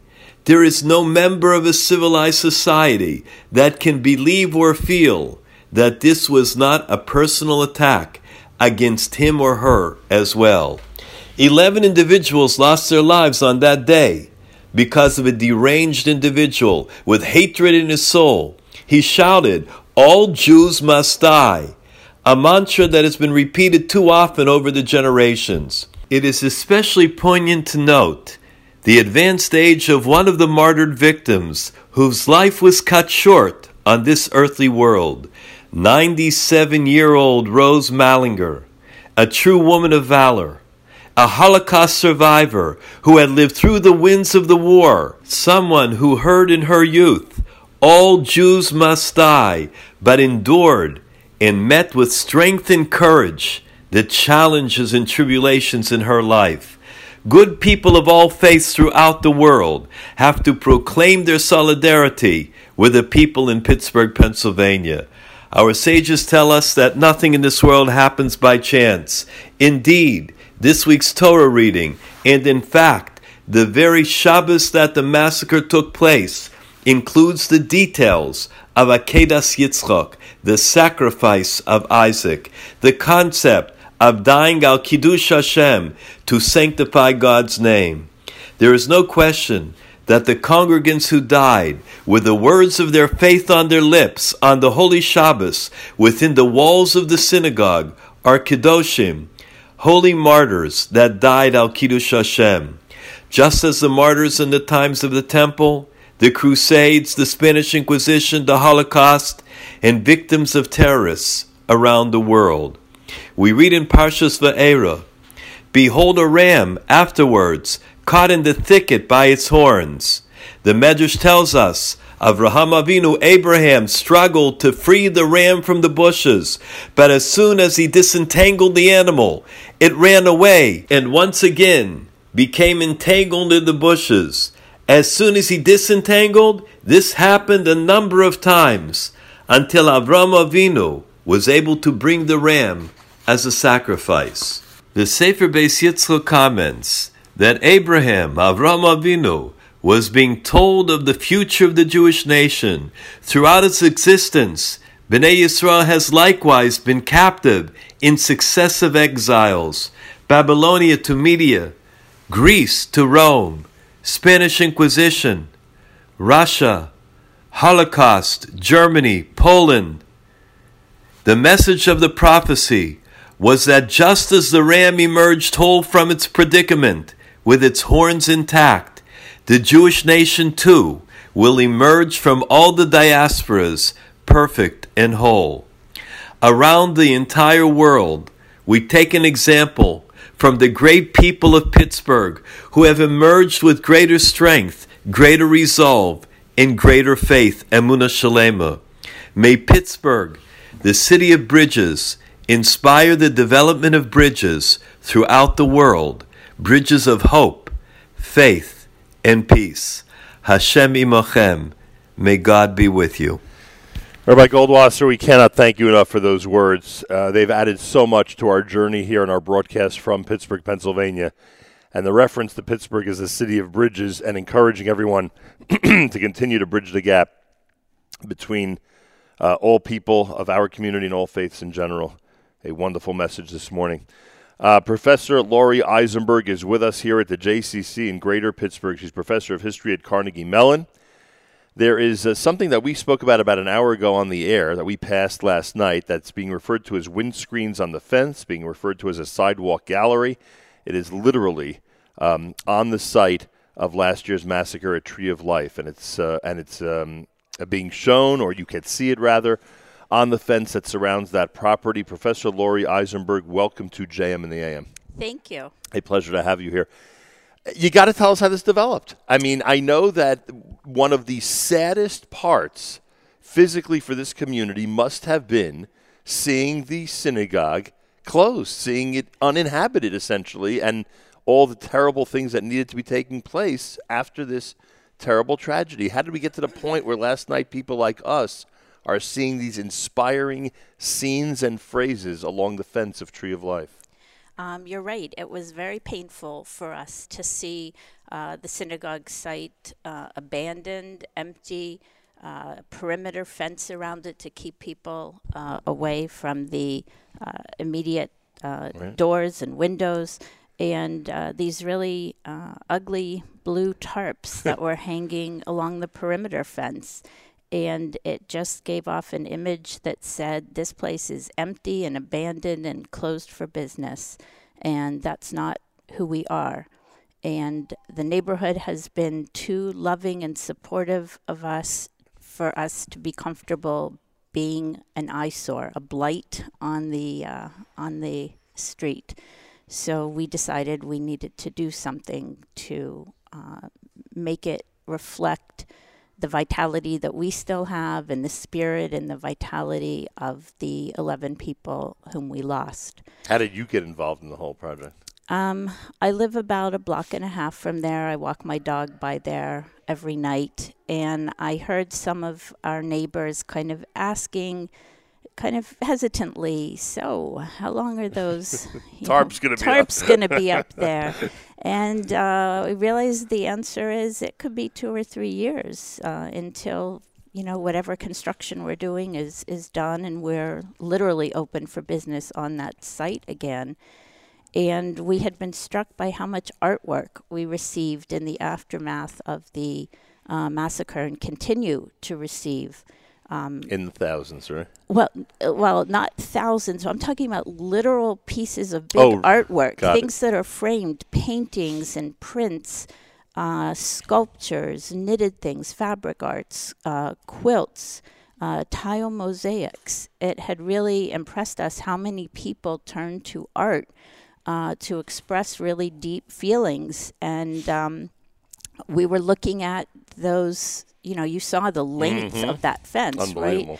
Um, and we thought, wow, these are literally blank canvases. And what do you do with a blank canvas? Uh, and we decided you put art on it. so we put out a call for uh, young artists, age 18 and under, to create original pieces of artwork uh, which expressed um, beauty, faith, community, resilience, healing, strength, optimism, uh, and we had them upload it to us via website in digital form. And then we had a wonderful um, Nationwide response, right? yeah, we had a terrific nationwide response. We got uh, 224 pieces of artwork, 108, I believe, 108 of which came from students at Marjorie Stoneman Douglas High School in Parkland, Florida Unbelievable. and their uh, their attack had happened only in February, Right. so they were only a few months behind us. So we got this beautiful, uplifting artwork. We worked with a terrific uh, ad agency who, pro bono, just said they were honored to be part of this campaign, and they designed what looks like uh, a framed art gallery that runs the length of the street, and we pop the uh, pieces of artwork into the frames. Right, it really is beautiful. Uh, Professor Laurie Eisenberg is with us talking about this amazing, okay, we'll call it exhibit for a moment that you'll see at the Tree of Life perimeter. There's something significant here. Um, if that building would have remained and, and, and, and its perimeter would have remained the way the neighbors didn't enjoy looking at it, in a way, some might have considered that a slight victor, a slight victory for the for the terrorist, uh, because look, he he has shut down a synagogue, you know, and and God forbid that that should be the case, and it looks like it's shut down. I, I wonder about the dichotomy between the makeshift memorial. People who come out, like we were here a year ago during Shiva, and you see thousands of flowers and pieces of art and real makeshift art, you know, stuff drawn on the spot, many by students who, you know, who were here or had sent it along. And you have that, and then and then a year later, you have an organized, strong, what seems to be and looks strong statement against this terrorist and against hate that now sits in an organized fashion on the fence. I think comparing the two is fascinating a year apart. I, agree with you, and we were aware of that. I, I don't know if you saw if you got out of your car, but the items that we retrieved from the makeshift memorial mm. are now arranged in a new memorial behind a bank of glass doors. And from outside the synagogue, you can still see them.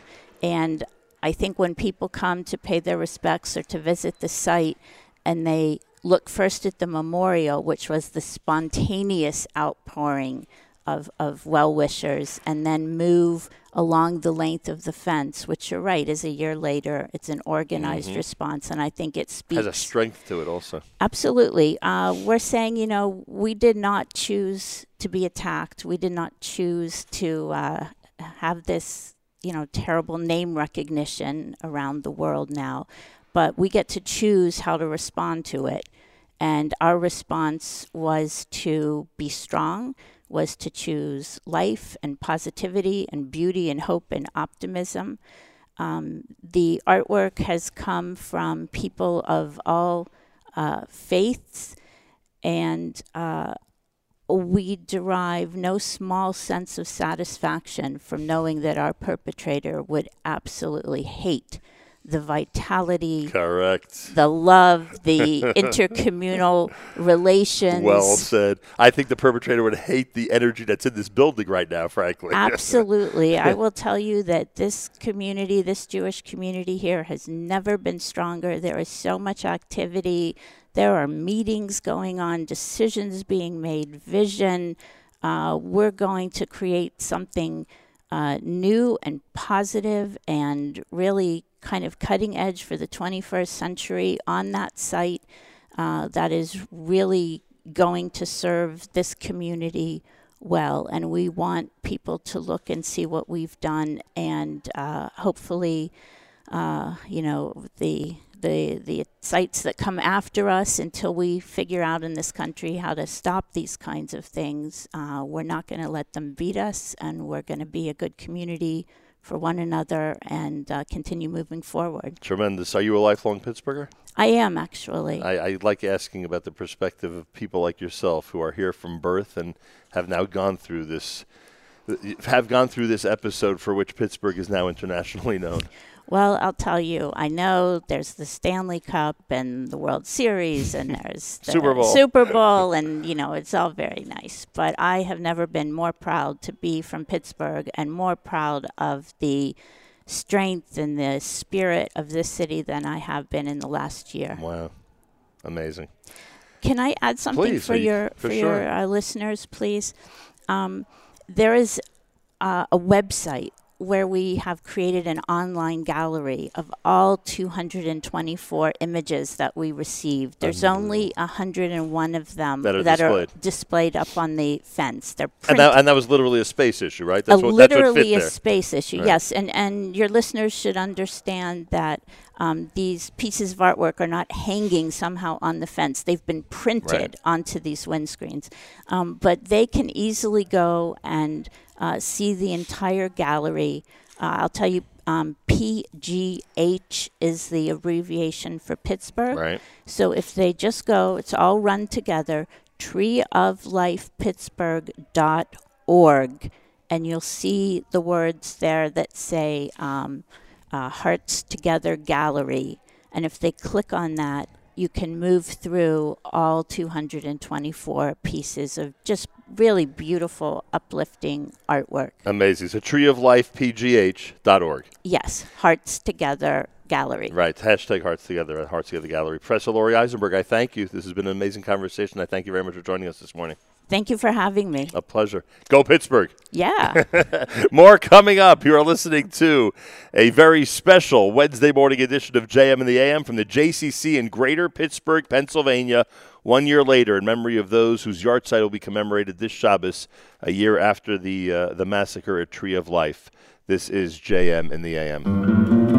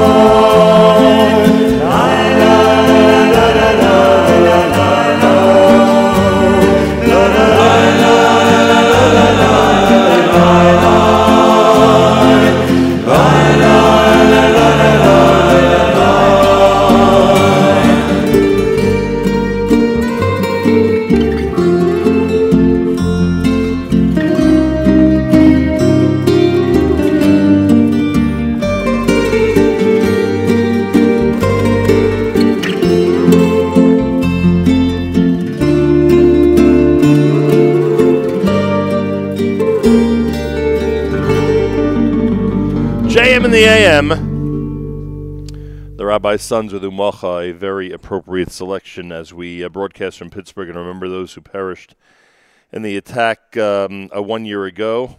11 victims uh, in Pittsburgh, Pennsylvania, and uh, we're speaking about uh, what it, we're speaking about what it's like one year later. We're speaking about what it's like uh, in this community um, as the first yahrzeit approaches. All set. Dr. Nina Butler is here. Dr. Nina Butler, in addition to being a wonderful old friend of ours, has been on the front lines of our broadcasts last year and this year. We mentioned to her we wanted to come back. She was enthusiastically encouraging us to do so. Um, and sure enough, she's also one of the greatest uh, hostesses with tremendous hospitality that we enjoy every time we are in Pittsburgh. Dr. Nina Butler, welcome to JM in the AM. Thank you so much. What an honor to have you here in our home. Uh, appreciate appreciate that. So the JCC is everyone's home. It I, is. I said this when I saw the sign outside where it says JCC's for everyone. I said this is one of those communities where literally the JCC is home for everyone, and you would say is. it literally is. It literally is. I years ago I ran a Judaic arts department here that was um, Jewish family education a few decades ago, and um, just being a part of the team here from the inside uh, was some uh, an experience that I absolutely cherish. Like we do having you in Pittsburgh. Well, we Thank you for that. coming, and thanks for coming with your fabulous team. Yeah, we got a great team, thank God. And uh, this is an important show. We set aside a lot of time to prepare properly and get some great guests like yourself on. And now we're talking about a year later. And I know that, hey, you know, I, I, I ask people from Pittsburgh what's new a year later. The first thing they tell me is about a new kosher restaurant. I said, no, I'm talking about the resilience. I'm talking about the, the trauma that the community went through a year ago. Tell me, from your perspective, how are people bouncing back a year later? Um, I think that much like uh, some of your previous guests have mentioned, uh, we're all kind of blown away by the reaction not only from our immediate circles of friends, but also um, wider and broader circles. So, um, the Jewish and the non Jewish community in Pittsburgh came together in such a profound way. I and then hearing from people from all over the world, of course, touched us deeply and continues to touch us. On the other hand, a year later is um, is a time when it's not as expected the people might be crumbling, and we're concerned about that. So um, I'm presently working on a project with the Jewish Healthcare Foundation, and uh, we learned from Parkland and from other mass shootings that a year later was unfortunately when people started, teens particularly started to commit suicide. I mean, bad stuff. So the Jewish Healthcare Foundation decided to launch a project that's atypical of what they usually do. Usually they make change and some profound changes in so many different arenas concerning health um, from the top down. But they started a new project um, specifically looking at teen mental health and decided to do this in a more grassroots way. It's neighborhood based teen mental health. So I'm coordinating efforts within the 15217 zip code.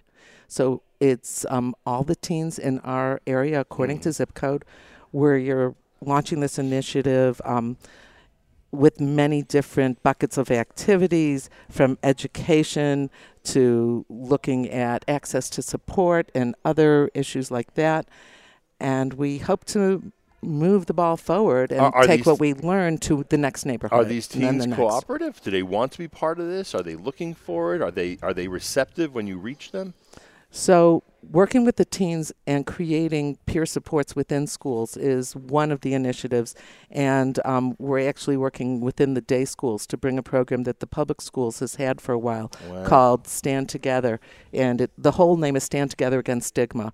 The purpose is to reduce stigma around kids needing mental health um, care of some sort because unfortunately the statistics are that one in four teenagers before they graduate high school will need some kind of mental health support now that doesn't mean they're going to have a mental illness their whole Mhm. life but they might need some support and uh, we don't want the kids to be afraid to ask. Frankly, we don't want parents who see a difference in their child, either a, a very enthusiastic, charismatic, out there kid who suddenly gets quiet, or a quiet kid who suddenly is involved. Yeah, we don't want any of that to be missed. So um, the initiative is for communal education, parent education, and also to create peer supports within schools to reduce stigma and also to provide hands-on help. You know, with the school shootings, I mean, look, Yes. i- i- look, a, a- any kid who's in that school that uh, you know is the victim of a school shooting, I, can't even imagine how they continue without constant Mm. thoughts that I could have been a victim.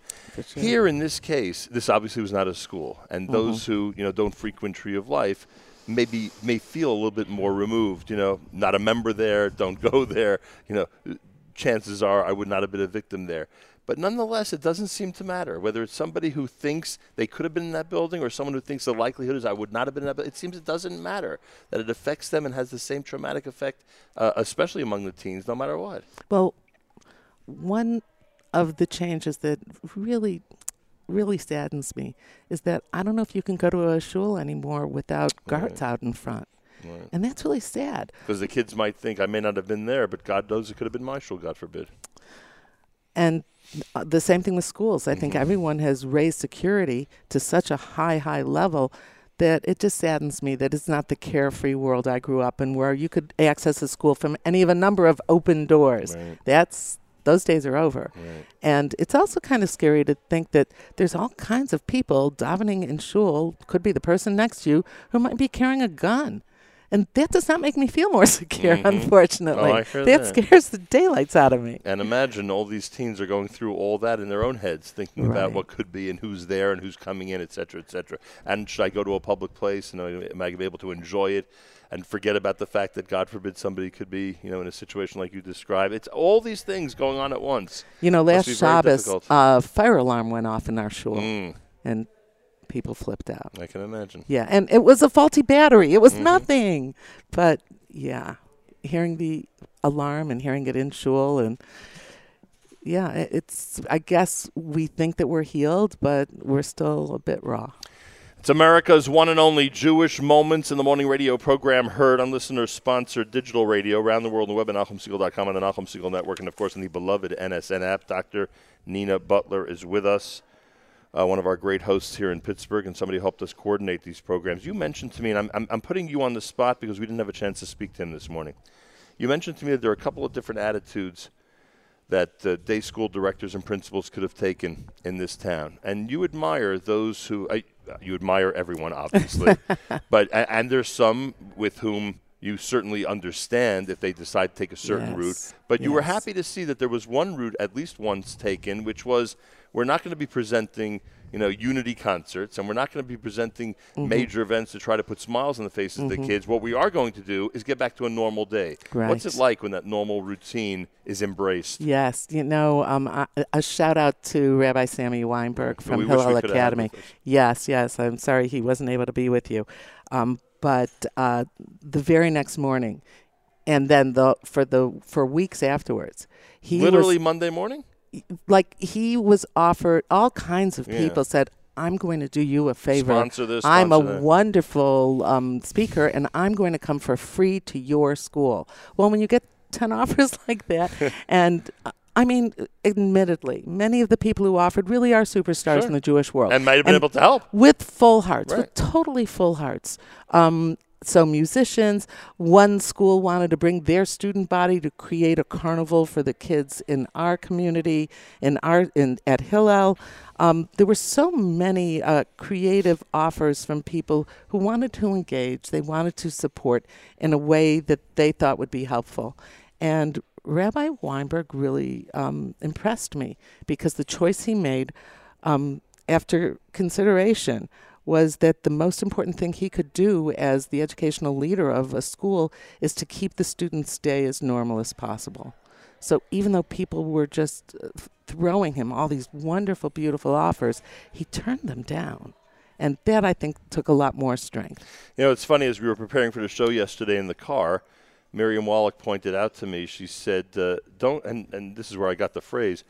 Don't forget how important it is to embrace the routine, Mm. and and what it's like to get back on one's feet by simply doing what you've done every uh, every other day, getting so up at the same time, going to work or going Mhm. to school, whatever the case may be, and making that a really important part of the recovery. So he, of course, should be acknowledged for that, as you just did. Now you called your project. What is it? What's the zip code that you said? One five two- One five two one seven. And you it's hope, called- and you hope that once this is established and and the success of it is shown throughout the Pittsburgh teenage community, this could actually be taken to other parts of the country when needed. Well, for now, we're just For aiming on just moving But I'm through saying it the be Pittsburgh area. and it could be- But yes, we are going to post everything. It absolutely can be replicated, and we're learning a lot from other cities. Uh, one city that really impressed me was Detroit. Their Jewish Federation is doing a project they call "We Need to Talk," and you can look it up. WN the number two T dot org. Um, that has remarkable videos video clips of kids describing different kinds of challenges um, and just bringing this whole idea of mental health to life and making it approachable. I didn't know kids were this open and ready to talk about these things. It's amazing. Well, they're not. And right, that's the but that they're capable of it and that Yes. they eventually do it. That's, exactly. That's pretty remarkable. And that's why these videos on their website are, are amazing and worth replicating.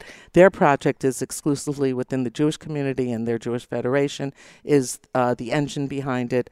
Our project is through a foundation, and it's really going throughout the whole zip code area, Jews and non Jews alike. So the models are a little different, but I'm glad that this is uh, coming up. Lifelong Pittsburgh or not? Uh, no, Detroit. Detroit, right. That's why Detroit gets such a big shout out this morning. Uh, the mayor of the city of Pittsburgh, what can you tell us about him? I need to tell you this story about our mayor because his behavior uh, a year ago was amazing. Um, one thing he did within days of the shooting is he showed up for lunch in each of our day schools. He actually sat and had lunch with the kids. That's so And at the end of lunch, he said, "Hey kids, I'm the I want you to know that I'm the mayor of the city and all the policemen in our city work for me and they're all here to protect you. We are going to keep you safe. We've got this. We've got your back." Which is Very reassuring. Yeah, and then a, f- a few weeks later, actually on November 9th, the mayor wanted to, um, he called for a big rally downtown in our uh, main uh, park. He insisted it be November 9th. Uh, he called it a rally for peace. Michael Keaton came, Tom Hanks came. Both from this area. Oh, no, Yeah. Tom because of the Mr. Tom because he was doing the Mr. right. Rogers, yeah, and he was there with Mr. Rogers' widow, and um, he insisted on that date. And a few days before, as the weather became clear, his uh, assistants came to him and said, "You cannot have this rally. We have to postpone this. There not going to be just rain. It's a monsoon coming. You have to postpone it. And he insisted to be that date, which was kind of weird. But people came. People came with umbrellas. They all came wrapped. Everyone came. And then the next week, he took out a full page ad in the Jewish newspaper. And I want to read you the text of that ad. Please. On November 9th, 1938, government leaders turned their back to Jewish citizens in Germany, Austria, and Czechoslovakia. On that day, police officers and emergency officials turned their backs. On that day, community leaders turned their backs to death, destruction, and violence that led to the Holocaust. On November 9th, 2018, Government leaders stood in support of our Jewish community in Pittsburgh. On this day, police officers and emergency officials spoke against hatred. On this day, community leaders denounced anti Semitism. On this day, we stand united that hate against one is hate against all. We are Pittsburgh. We are stronger than hate. Never again. William Peduto, Mayor, City of Pittsburgh. I, I am stunned and speechless. He wanted it specifically on November 9th, and that's why. Amazing, Oh, right? HaKavod, Mayor of Pittsburgh. Unbelievable. Nina, thank you for everything. It's such an honor to have you here. Thank you. Great to have you on the show. Thank you so much. Dr. Nina Butler, of course, as we continue here. Um, by the way, we should acknowledge we should acknowledge that we are sitting, as described earlier, literally in the center of the JCC, and the Early Childhood Center is here, and it's very heartwarming when talking about a tragedy that befell the Jewish community here, that we get to see parents and kids uh, walking past us, going to the Early Childhood Center, representing the Jewish future, uh, Jewish tradition, Jewish values, and really, uh, it, it, it's it's wonderful to have that uh, that visual here in front of our broadcast as we do this very special show in memory of those who perished one year ago. Uh, we're on Facebook Live. You can check it out. Facebook Live, uh, facebook.com slash Nachum Segal Network, facebook.com slash Nachum Segal Network. And Eric Lidji is here. He is described to us as an archivist who has been paying very careful attention to both the uh, past and recent history of the Jewish community of Pittsburgh, Pennsylvania. Eric, thank you so much for being here this morning. Thanks for having me. A pleasure. So, pr- pre 1027, pre what happened last year, uh, how were you spending your time in regard to the uh, in regard to Jewish history and archives? How were you? What were you doing at that time? Yeah, so the archives was reactive. You got a phone call. Somebody said they had some things. You'd go and look at them. You'd get a sense if they were appropriate for the archives. Talk to the person. It was very slow and deliberate. And, and Where are these archives? the Jewish Archives is located at the Heinz History Center, which is down in the Strip District. And it's interesting. There's a there's a rich, long, deep history in this community. So I'm uh, I'm assuming that as people I don't know discover things in their home or move around or, or find artifacts or interesting uh, newspaper clippings, etc. Those would be the types of cases you'd get. Those would be the types of things you'd be called about, right?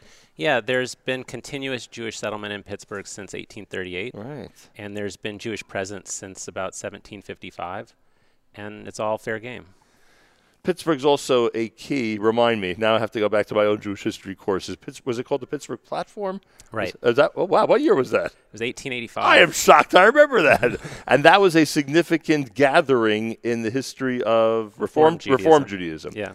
And uh, so that happened in the late 1800s. So Pittsburgh does have a rich Jewish history and a tremendous uh, community here.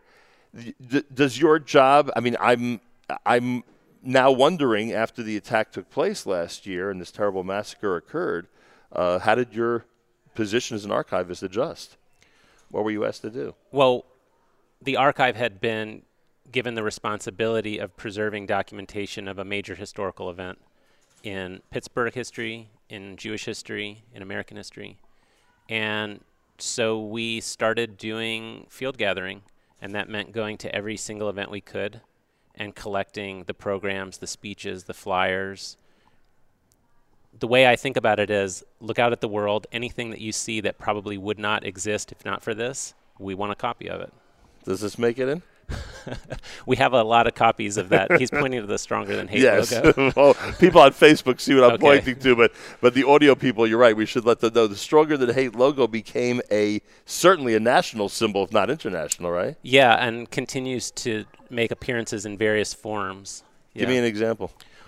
Well, if you want to, if, if you're if you're online, go on eBay and just type "stronger than hate," and you'll see all of these sort of makeshift shirts that are not licensed or sanctioned by anyone. It's just people kind of using the logo and using the slogan. Interesting. Yeah. And and of course this was uh, this was the symbol on the on the on the uh, cleats of the Pittsburgh Steelers, or Yeah, this was the one. a version of it, yeah. Does do you get uh, access to the uh, to the shoe or not? We tried to get the cleats, we weren't able to. Really? We've gotten other things. Um, there was a patch that the Pittsburgh Penguins had made. So the Pittsburgh Penguins logo is sort of triangular shaped. Right. So they stuck another triangle on it to make a mug and of it out of it. So we got one of those. Yeah. Interesting. What other uh, interesting items are there? I never even thought of the programs and all the Yeah. different flyers that are associated with the uh, events post the tragedy. And, and any other uh, any other items of uh, cool items you could tell us about? Well, the thing that people seem to be most interested in are the memorial objects. So there, first of all, was a large spontaneous memorial that appeared Right. outside of the synagogue at uh, at the corner of Shady and Wilkins. There was actually a second one down at Murray and Wilkins. Mostly flowers, um, drawings by children, candles. Actually, the thing that there were the most of were stones. Uh, probably 2,000 stones were left on that site. And right now, they're all, um, we brought them all inside. We laid them out on butcher paper so that they would dry out. And right now, they're still inside the synagogue. Um, if you ever are at the synagogue, there's a little memorial in the window, and all those things came out of that memorial that was on the Right. side yeah, there. we spoke about that earlier. Interesting. But then in the weeks since, you know, in the months since, people have just sent hundreds and hundreds of things to the three congregations, to the families, to every Jewish organization in the city. And so we're in the process right now of digitizing all that and cataloging it and trying to make it available to people. Wow. Uh, and uh, are these? Is it available to the public in terms of viewing? Could someone go to the Heinz Center and actually see these items? or Not yet. Uh, right now, we've been working with the organizations and the congregations for them to loan the stuff to us just so that we can get some documentation of it. The archives in general move a lot slower than life. Right. The archives right now are moving at archival light speed, which is still much slower than public demand. I'm sure any historian out there could appreciate that. Right. Um, I hate to ask the, the the morbid question, but we know the nature of what happened a year ago. Uh, there are likely items available, I would assume, uh, that I guess are designated as part of a crime scene, but would have a tremendous impact emotionally on the Jewish world and the world in general if they would be part of an archive like that on display. Is it is that too sensitive a topic to discuss now, or have you had any type of access to those types of items? No, I, it's not too sensitive. Um, so, yeah, the whole point of an archive or a museum is that you save things that have some level of story or emotion embedded in them. Mhm. Um, we embed that, humans, we embed that in the objects. And the things that you're talking about, things that have been damaged by those bullets, um, they do have a lot of power. They're also sensitive. So we've told the powers that be that if they feel it's appropriate, we're we're ready the second they call. And if they want to have a conversation to figure out if they're ready, we'll have that conversation. And if they're not, we'll respect that. And has any of that happened yet, or it's? Uh, I mean, over the past year, we've had a lot of conversations about things like that. Yeah. Right, I can imagine, and I'm sure that things are being used as evidence. Right, things are are, are, are being encouraged by religious authorities at times to be buried and dealt with properly and not be archived, and all those sensitive issues come to play. I'm sure some of that gets outside of what they put on the shoulders of an archivist, but yes. Right. Yes, you have to deal with all that.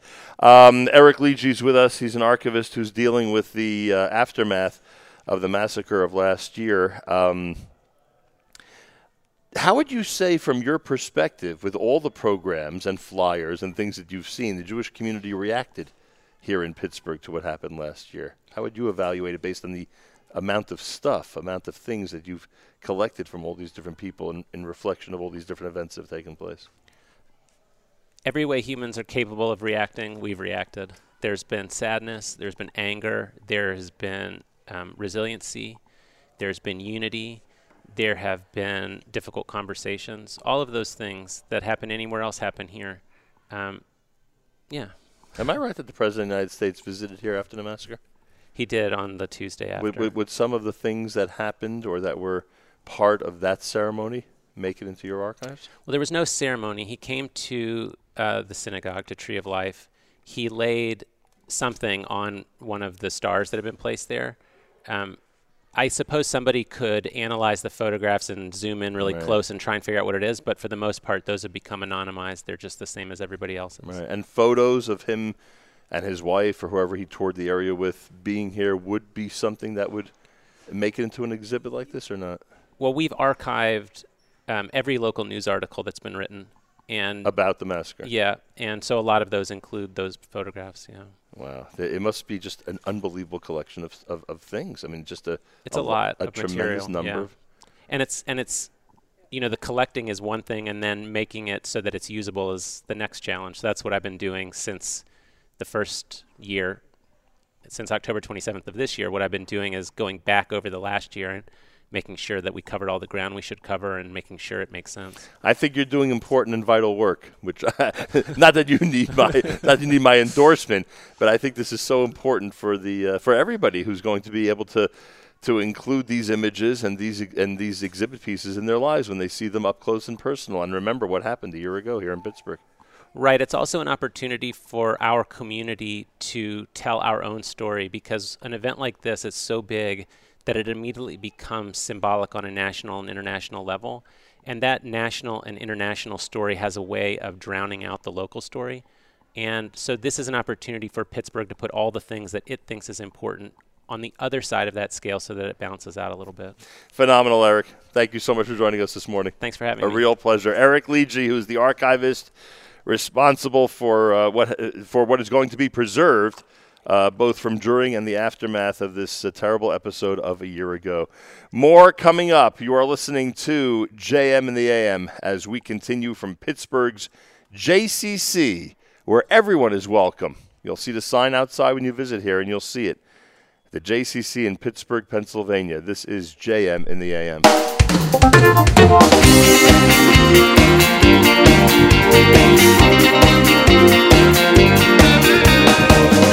La la la la la la la la.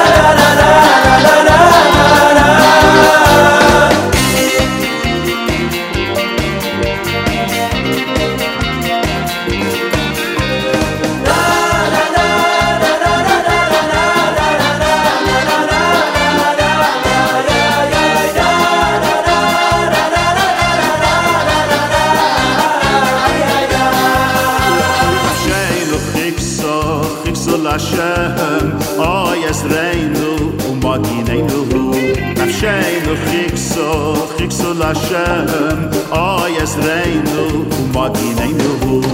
כי בו ישמח, ישמח לליבנו, כי בשם קודשוי, קודשוי בטחנו. בואי בואי ישמח, ישמח לליבנו, כי בשם קודשוי,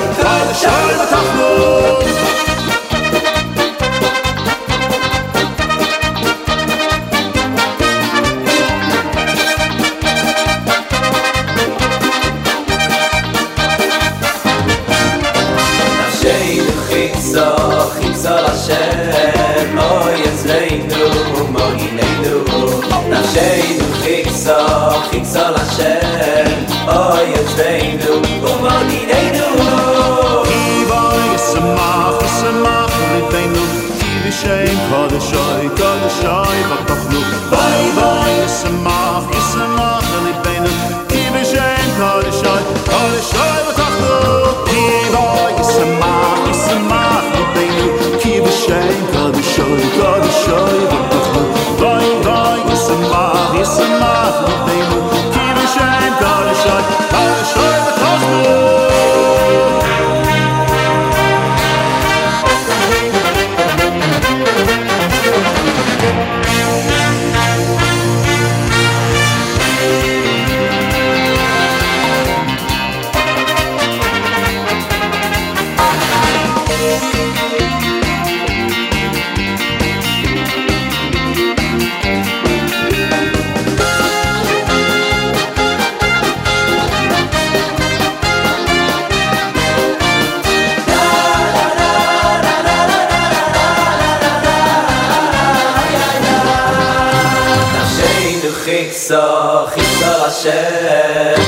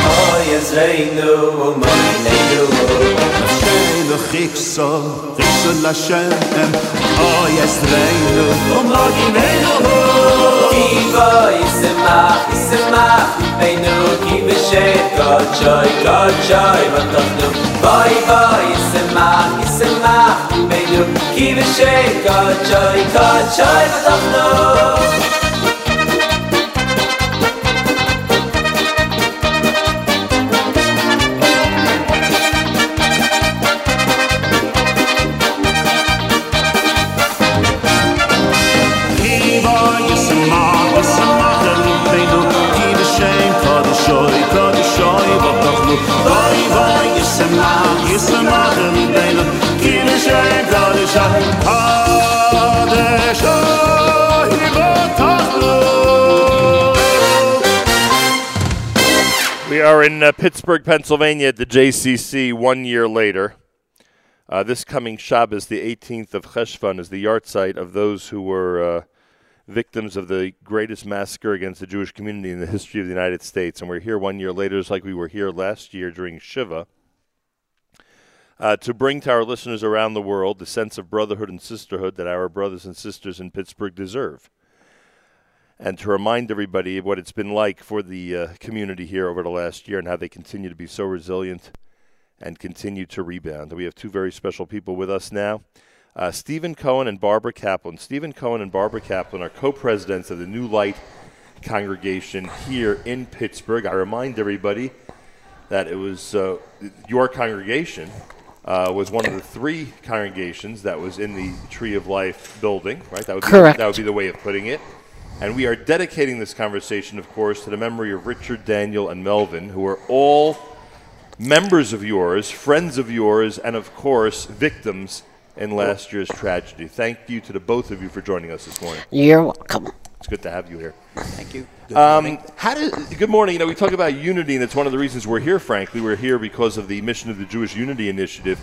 It, it, it's amazing to me that, uh, and there's no such thing as coincidence, of course, but that this episode took place in a building that housed three congregations. And I'm sure you know, because you've heard over the last year, what kind of impression that has made on the worldwide Jewish community.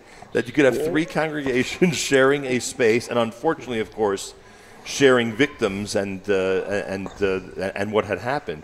But could you just tell us how that worked for a minute? Could you just tell us how it is that when when we always joke that that the only thing we know about in our community is breakaway minyans and, and synagogues being built on the other side of town because people don't like this one, that congregations can come together and cooperate like this?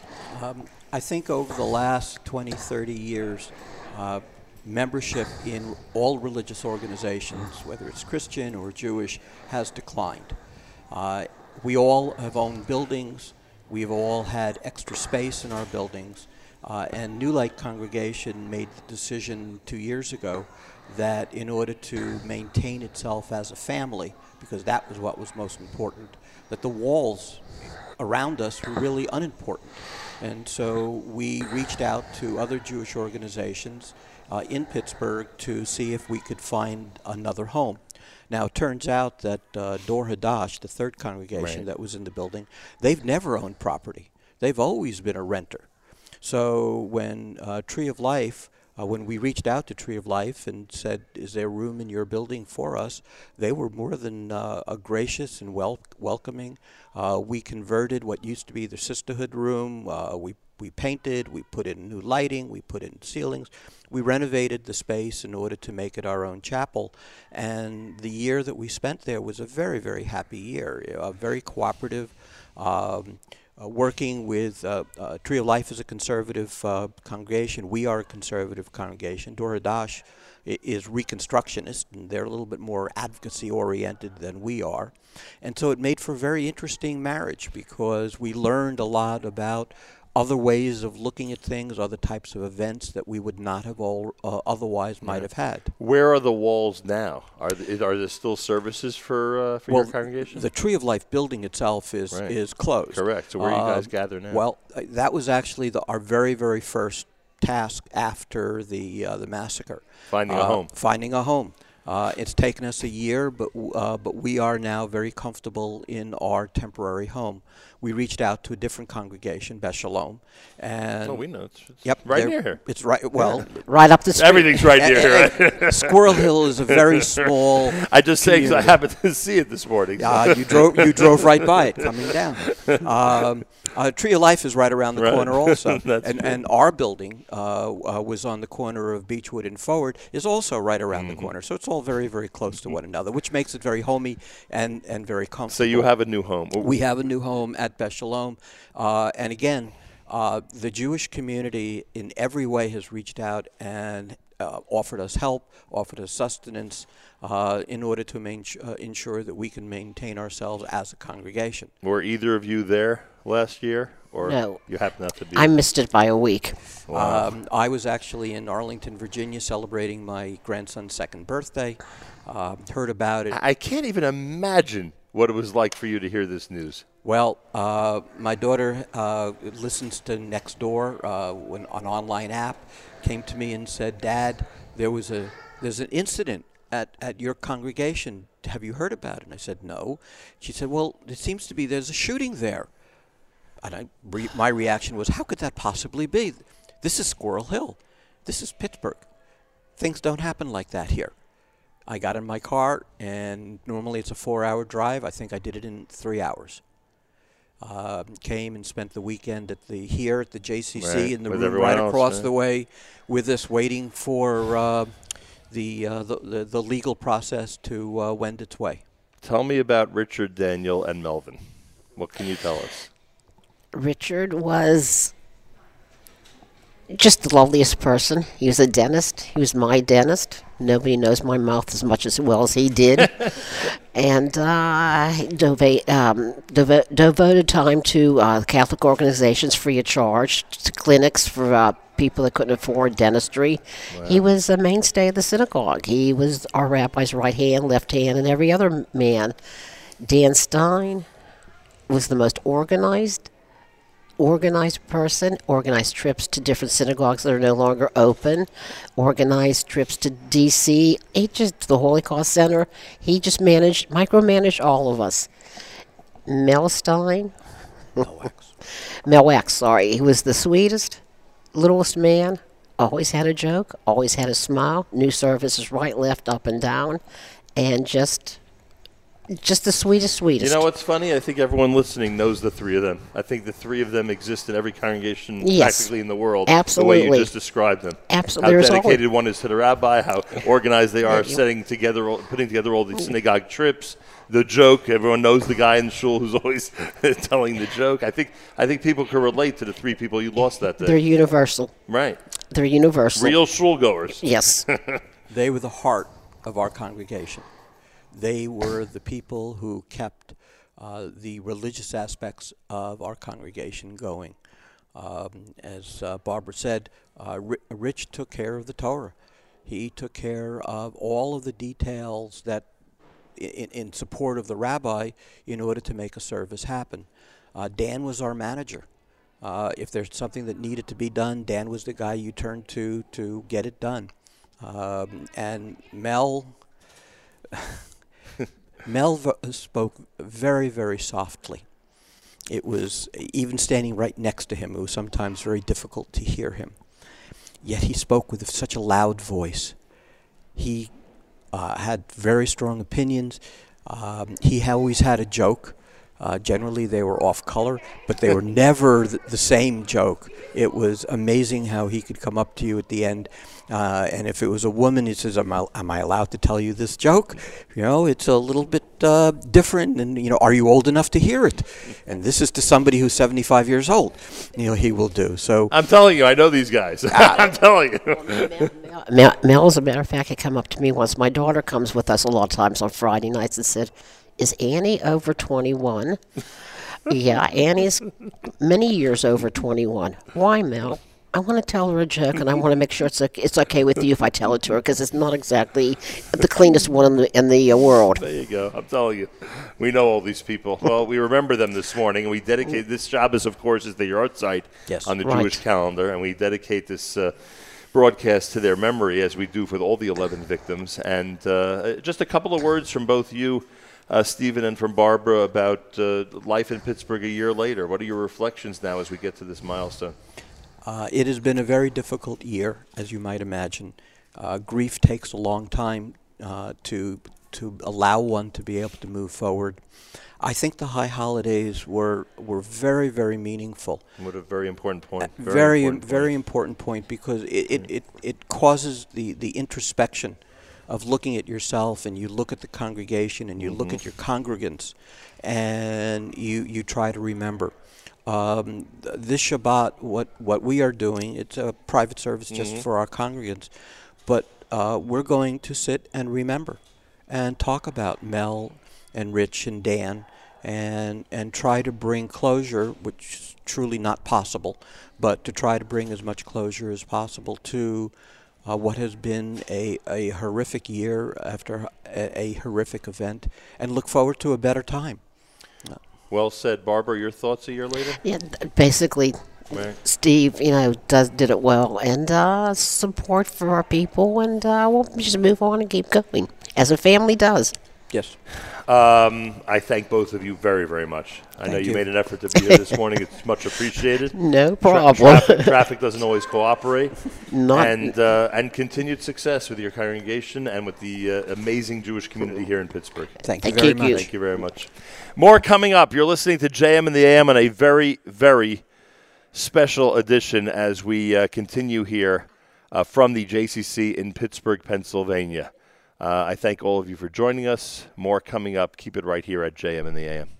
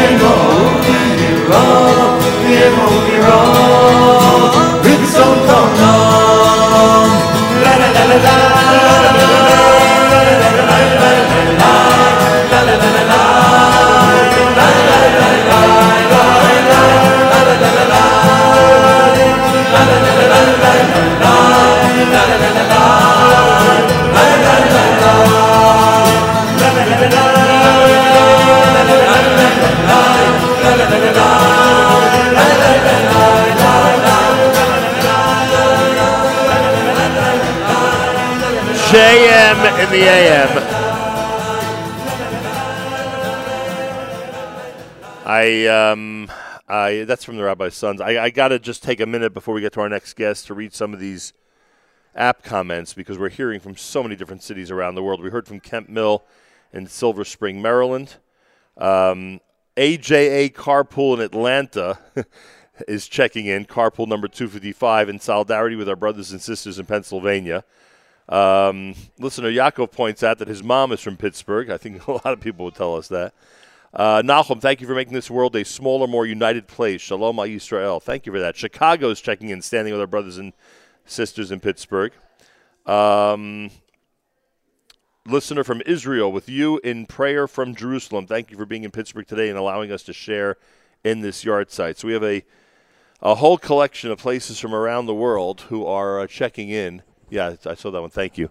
Who are checking in and um, acknowledging what we are doing here this morning, which is really bringing the Jewish world closer and uh, giving uh, hopefully a little bit of comfort to our brothers and sisters in uh, Pittsburgh, and at the same time, um, reminding the global Jewish community what our brothers and sisters have been through here in Pittsburgh, Pennsylvania. Stephanie Small, who you'll recall was with us last year, she's one of two guests this morning who appeared in our broadcast back in 2018. She's Director of Counseling Services and Senior Services for JFCS. Stephanie, welcome back to JM in the AM. Thank you for having me. One year later, One I, year I, I think you sat, we were in the synagogue last year doing the show. I think you sat there, I would bet, uh, not knowing exactly how things would pan out during this upcoming year, 2018 to 2019. A year later, what can you tell us about how the organized Jewish effort has really helped people out there deal with the trauma of last year's episode? You'd be right. We had no idea how it would turn out. Right. And over the course of the year, we provided on site counseling here at the JCC for drop in. We provided support groups. We provided individual counseling. We really wanted to make sure people were felt that they were heard and supported. We were in contact with all of the families of the victims, all of the survivors, one on one. We hired a care navigator to take care of them specifically. And just think, everybody, 11 victims. We're talking about a lot of circles of people that have to be circles. dealt with, right? Exactly. And everybody feels it in Right. different ways. There's all those concentric circles. And specifically for the congregations over the Rosh Hashanah Yom Kippur time and for the commemoration date, we made sure there were mental health therapists on site at each of the congregations. And this Shabbos will have the same Our earlier, our earlier guest pointed out the high holidays. That was such a important observation. You just spoke about the 27th, which was, of course, many very important observances and people commemorating the date in many different ways. And then, as you just said, this coming Shabbos is a very important date as well. It's a very important date. Because and people Jewish- need to feel it. They Yeah. need to be know that they're supported and that whatever they're feeling is normal. As I said last year, whatever Yeah. reaction you had last year Correct. to an, uh, any reaction to an abnormal situation is normal. Right. And it continues, and it continues in all situations. That phrase, by the way, can be very helpful to a lot of people. It really is. It really is. Um, and people shouldn't uh, panic if they're reacting in a certain way, even if it's a year later, right? Correct. We know from other mass casualty events that trauma can. There are people not telling their stories till five years later, and so we JFCS and we're a community that should there. know this. Just knowing how Holocaust survivors dealt with their, Exactly. you know, uh, a retrospective on their life. You know, when they, when they decided to reveal things. Some immediately, and many, many others way down the road, many years later, as we know. Or never at all. Or never at all. Correct. And so we know that people will have these feelings going on. We know that with the change of seasons, a lot of people felt it from summer into fall. When the sirens are Uh, going off, people right. still feel it. So whatever people are feeling, it's normal to feel it, and we're here to help no matter what. And people should know that. We're Right. still here. We're not going anywhere. So Stephanie Smalls with us. You get an interesting perspective on how individuals deal with this, families, the circles you mentioned. Is there a way to tell the community at large? Is there a way to walk the streets and someone like yourself get the feeling of what life is like here in Pittsburgh a year later? Is there a way to gauge the way the general mood is? The general mood is calmer. It is calmer, and people feel better. But it's also a reminder. I mean, right now in Israel, with all of the rockets, That's so right. we're all feeling that solidarity with them. I Mhm. actually reached out. We, the Israel Trauma Coalition, had come out a few times over the course of this year to Pittsburgh to help train the clinicians, the first responders on trauma informed care. And I reached out to them this morning to tell them that I'm in solidarity with them. And as Ruvi Rogel wrote back, he said, you know, sometimes we're the helpers, sometimes we're the ones being helped. And that's all of us here. Sometimes we're the helpers, sometimes we're the ones being helped. And the community feels that. They know that. But you walk around, you see the stronger than hate signs have not left. Right. The crocheted Magen Dovids have not left. Right. The entire community feels it. Pittsburgh ain't giving in to anybody. We ain't giving in to anybody. you know, it's funny. I uh, during one of our earlier conversations, someone pointed out that the that when, when they changed the outside of Tree of Life from the tarp that it was to the exhibit that it is now, you know, we'll, Mhm. call, we'll call it that for a moment. So we pointed out how the uh, for anyone who thought that this murderer had some type of small victory by closing the synagogue, look at the resilience, look at the way the reaction was, and I'm sort of saying to myself, if that perpetrator, if that murderer walked into this building and saw the amount of activity and the early uh, childhood and the seniors and the number of programs and uh, the flyers and the and the computer messages with what's happening here on a regular he would hate the JCC. He would hate I it. mean, he, would really- hate it. The Jewish community, if anything, got stronger from it. Synagogue membership went up. Is that true? Synagogue membership in those three congregations went up from what it had been before. And people all over feel they need to connect to their Judaism. We they need always, to ta- we not always let it be talk about this. We always Mhm. talk about community connecting. Unfortunately, it's usually in time of tragedy. Oh, yeah. We try. We It's try the to, Jewish way. We, we, we try to encourage in time of happiness as well. It doesn't work as well, but okay. But it's true. People need an address to go to. They need to feel connected and find their own family outside their family. And that's what they have. They feel the spirituality, they feel the Yiddishkeit, they feel the connection to the traditions that have always been there. And we do, we feel it in times of tragedy. But if that can make it into a time of simcha, where we're all together and achdus, then we did it right. Right. And they didn't win. We won. Now you're not a lifelong Pittsburgh person, right? I am not. I grew up in, in Far Rockaway, But you're one of New those York. people, as I pointed out earlier, who, if they're here for a few months, all of, I'm a sudden, done. all of a sudden this is your adopted city, right? 20 years Which we're I- now here. Oh, it's 20 years. So you, have, 20 you have a right to at least feel that way. I am. I'm not quite. My children are Yinzers, as we'll say, but still, still can't take the New York out of me. And it is remarkable to me, just from the last two hours of conversations, because you know what New York is like. Oh, yeah. It is remarkable to me the level that people get to in terms of reaching out and trying to get along with everybody. Yes. And by the way, not just the Jewish community, No. the greater community of Pittsburgh as well. And it's fascinating. And you see people here who are in, in communities that in New York would be much more only. Uh, which we much, would be much more isolated, Mhm. and they themselves are the ones making the effort to, to reach out to everybody and be a real Yes. neighbor. even in the suburban congregations, they all reach towards in. Everybody knows each other. I mean, I'm sitting here waiting for the interview to start, and I'm saying hello to 60 different Right. people, all all, who I know from different stripes and different colors and everything else, because that's what Pittsburgh is. It's very Squirrel Hill. And that's what it is. It's very Squirrel Hill. There you go. Another comment has come through. Montreal stands with Pennsylvania. And then one of our uh, listeners writes uh, Thank you for being at the JCC. My aunt is 100 years old, a Holocaust survivor, lives independently, and goes to the JCC every day and lives her. Life to her. the fullest. You know her. Pittsburgh strong. I I'm know- I know her. I'm so glad we came here today. I know that grandma. You know the grandma. Because JFCS also provides Holocaust services, There and she is amazing. And we're always begging her to take more services. She goes, "I don't need it. I don't need it. I don't need it." She's amazing, and that that really sums up Pittsburgh. We're Yeah. amazing, and people should know. We have certainly picked that up. I'll tell you that much. Stephanie Small, Director of Counseling Services and Senior Services. And Stephanie's sticking around, I hear. Mm-hmm. Stephanie, we're going against protocol, and Stephanie's sticking around. Is, this Kathy Samuels? Is this the person who is responsible for us being in this building? You cannot imagine how much we thank you. We're not used to always being included in the inclusive. And you and you gave us such a tremendous welcome over the phone. We, we thought it was a shot in the dark. How can we make an arrangement to be at JCC five o'clock in the morning, you know, two three days in advance of when we want to do it? And you made it happen for us, and thank you so much. It's true, truly our pleasure. Um, it's sort of been the story of the last year. Uh, Literally. we- Opening your doors for people. opening people, our right? doors for people, morning, noon, and night. We don't think twice about it. Um, since the day of the tragedy till today, and I'm sure forever moving forward, we we welcome anybody that um, needs a place to feel at home. Kathy Samuels is the Chief Development and Communications Officer here at the JCC. You, you have, first of all, I mean, you know this, but let me give you the perspective of someone who just walked into this building yesterday for the first time. You have an amazing staff. You have people on the front lines in in the simplest of departments, if there if, if there is a department that's simple, that are so friendly and nice and, and reaching out to everybody. And you're you're surrounded by a lot of good people here.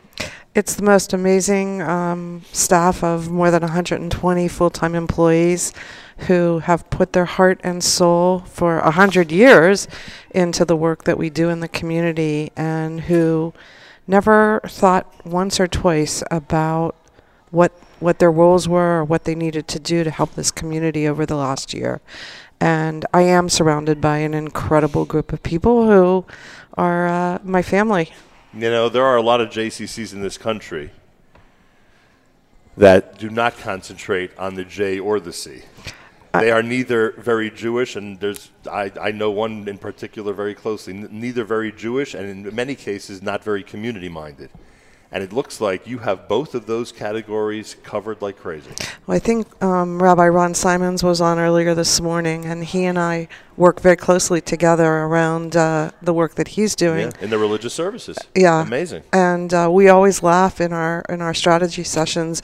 Are we the JCC or the JCC? Right. So um, we do. We we feel equally strongly uh, about being a community center as we do about um, being rooted in Jewish values. And last night we're here, and I'm watching people of every segment of the Jewish community, and what seems to me every segment of the general community coming in to use your services and your programming. Yeah, um, you know we're, we we have close to twenty thousand members. That's an amazing number. Uh, we get more visits in a year than the Pittsburgh Zoo. um, it's it, the diversity is incredible. I think there's close to 19 languages spoken in our early childhood department.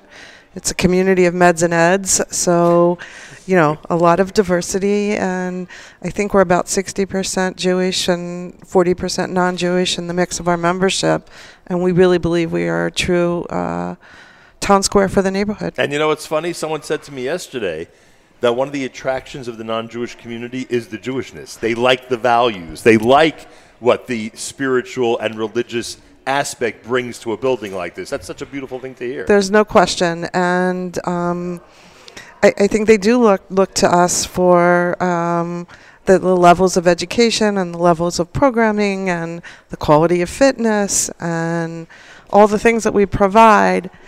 They know they're going to get what, what they need and what they want, and it's it's just a beautiful melting pot of of community. I I have to ask you this. We mentioned your role Sure. in, in development. I, I, I can't imagine that it's the easiest uh, institution to raise funds for. Um, Yet it's so necessary, and, and you do find people who understand the importance of it. Totally, we have a very very loyal. Um, well, I started. You must have a very active board. I have to assume that. We have an incredibly active Yeah. board, a very diverse board. Um, we started an event about 15 years ago called Big Night, and we attract about 1,200 people. We heard about this, right? And uh, we net close to a half a million dollars from that event now. So we have the support of the community and the corporate community that, that we've developed over the years. And then we have a huge uh, uh, sort of niche in the foundation community now. So we're very, very supported by that community as well. And then all the individual giving that we've cultivated over the years.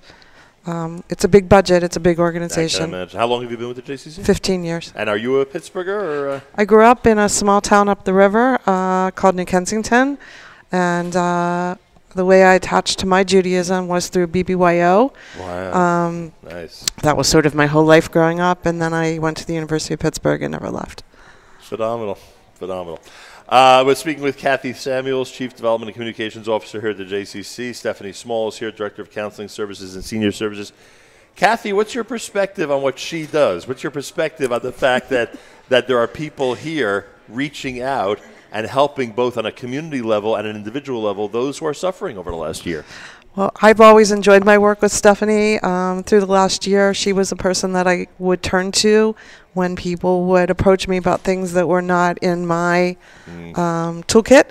And uh, Stephanie is always there for whoever needs her and has the ability to really uh, take care of community in a way that's very special and just very obvious. The situations became more complicated over the last year, huh? Yeah, they really did. And uh, we had so many um, everything from people calling and saying, uh, "I live in in the West and I have kugels. What do I do with them?"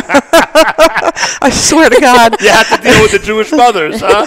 to, grandmothers. yeah, to you know people who would walk in the building with a large check, to people who would be sitting in this lobby crying, and uh, it it nothing surprises us anymore. Nothing throws us. Lots of And blankets. A lots lot of blan- people knitted lot of quilts blankets. and Lot of blankets. quilts. and so there's been great synergy between uh, Jewish Family and Community Services and the JCC.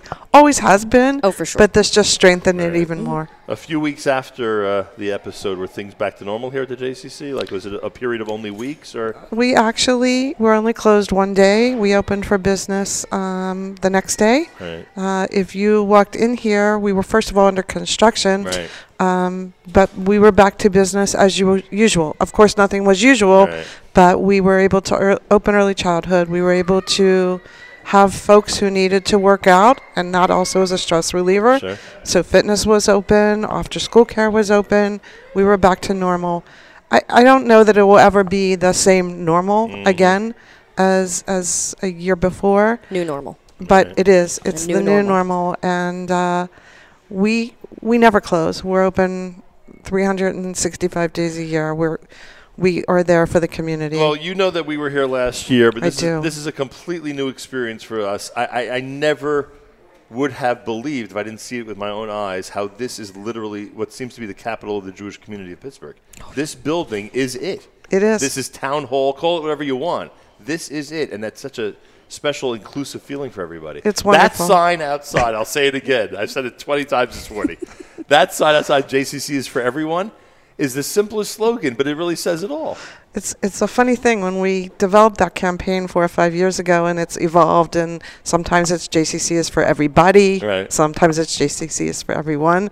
I also oversee marketing, and um, we would find that we'd be out in parks or in different activities, and kids would talk about JCC is for everyone, and it's on our keychains, It it's on our me. member It got cards. me, I'll tell you that much. It really, uh, it really has commu- community appeal down to the youngest children, and, and talking about it. Oh, and by the way, Paul, who you know was a tremendous help to us last night, Amazing has, man. has already texted Miriam twice this morning to make sure everything's gone okay. so, you know, eh, That's great. He was texting me last night on the other side. He keeps us all well informed, and he is the greatest nurturer and security captain you could ever dream And of. And it also shows you that no matter what position you hold, you can have an, a positive effect on people's lives, right? No question about it. you can be in the it. security department and be somebody who the kids and adults look up to and enjoy their company. There's no question.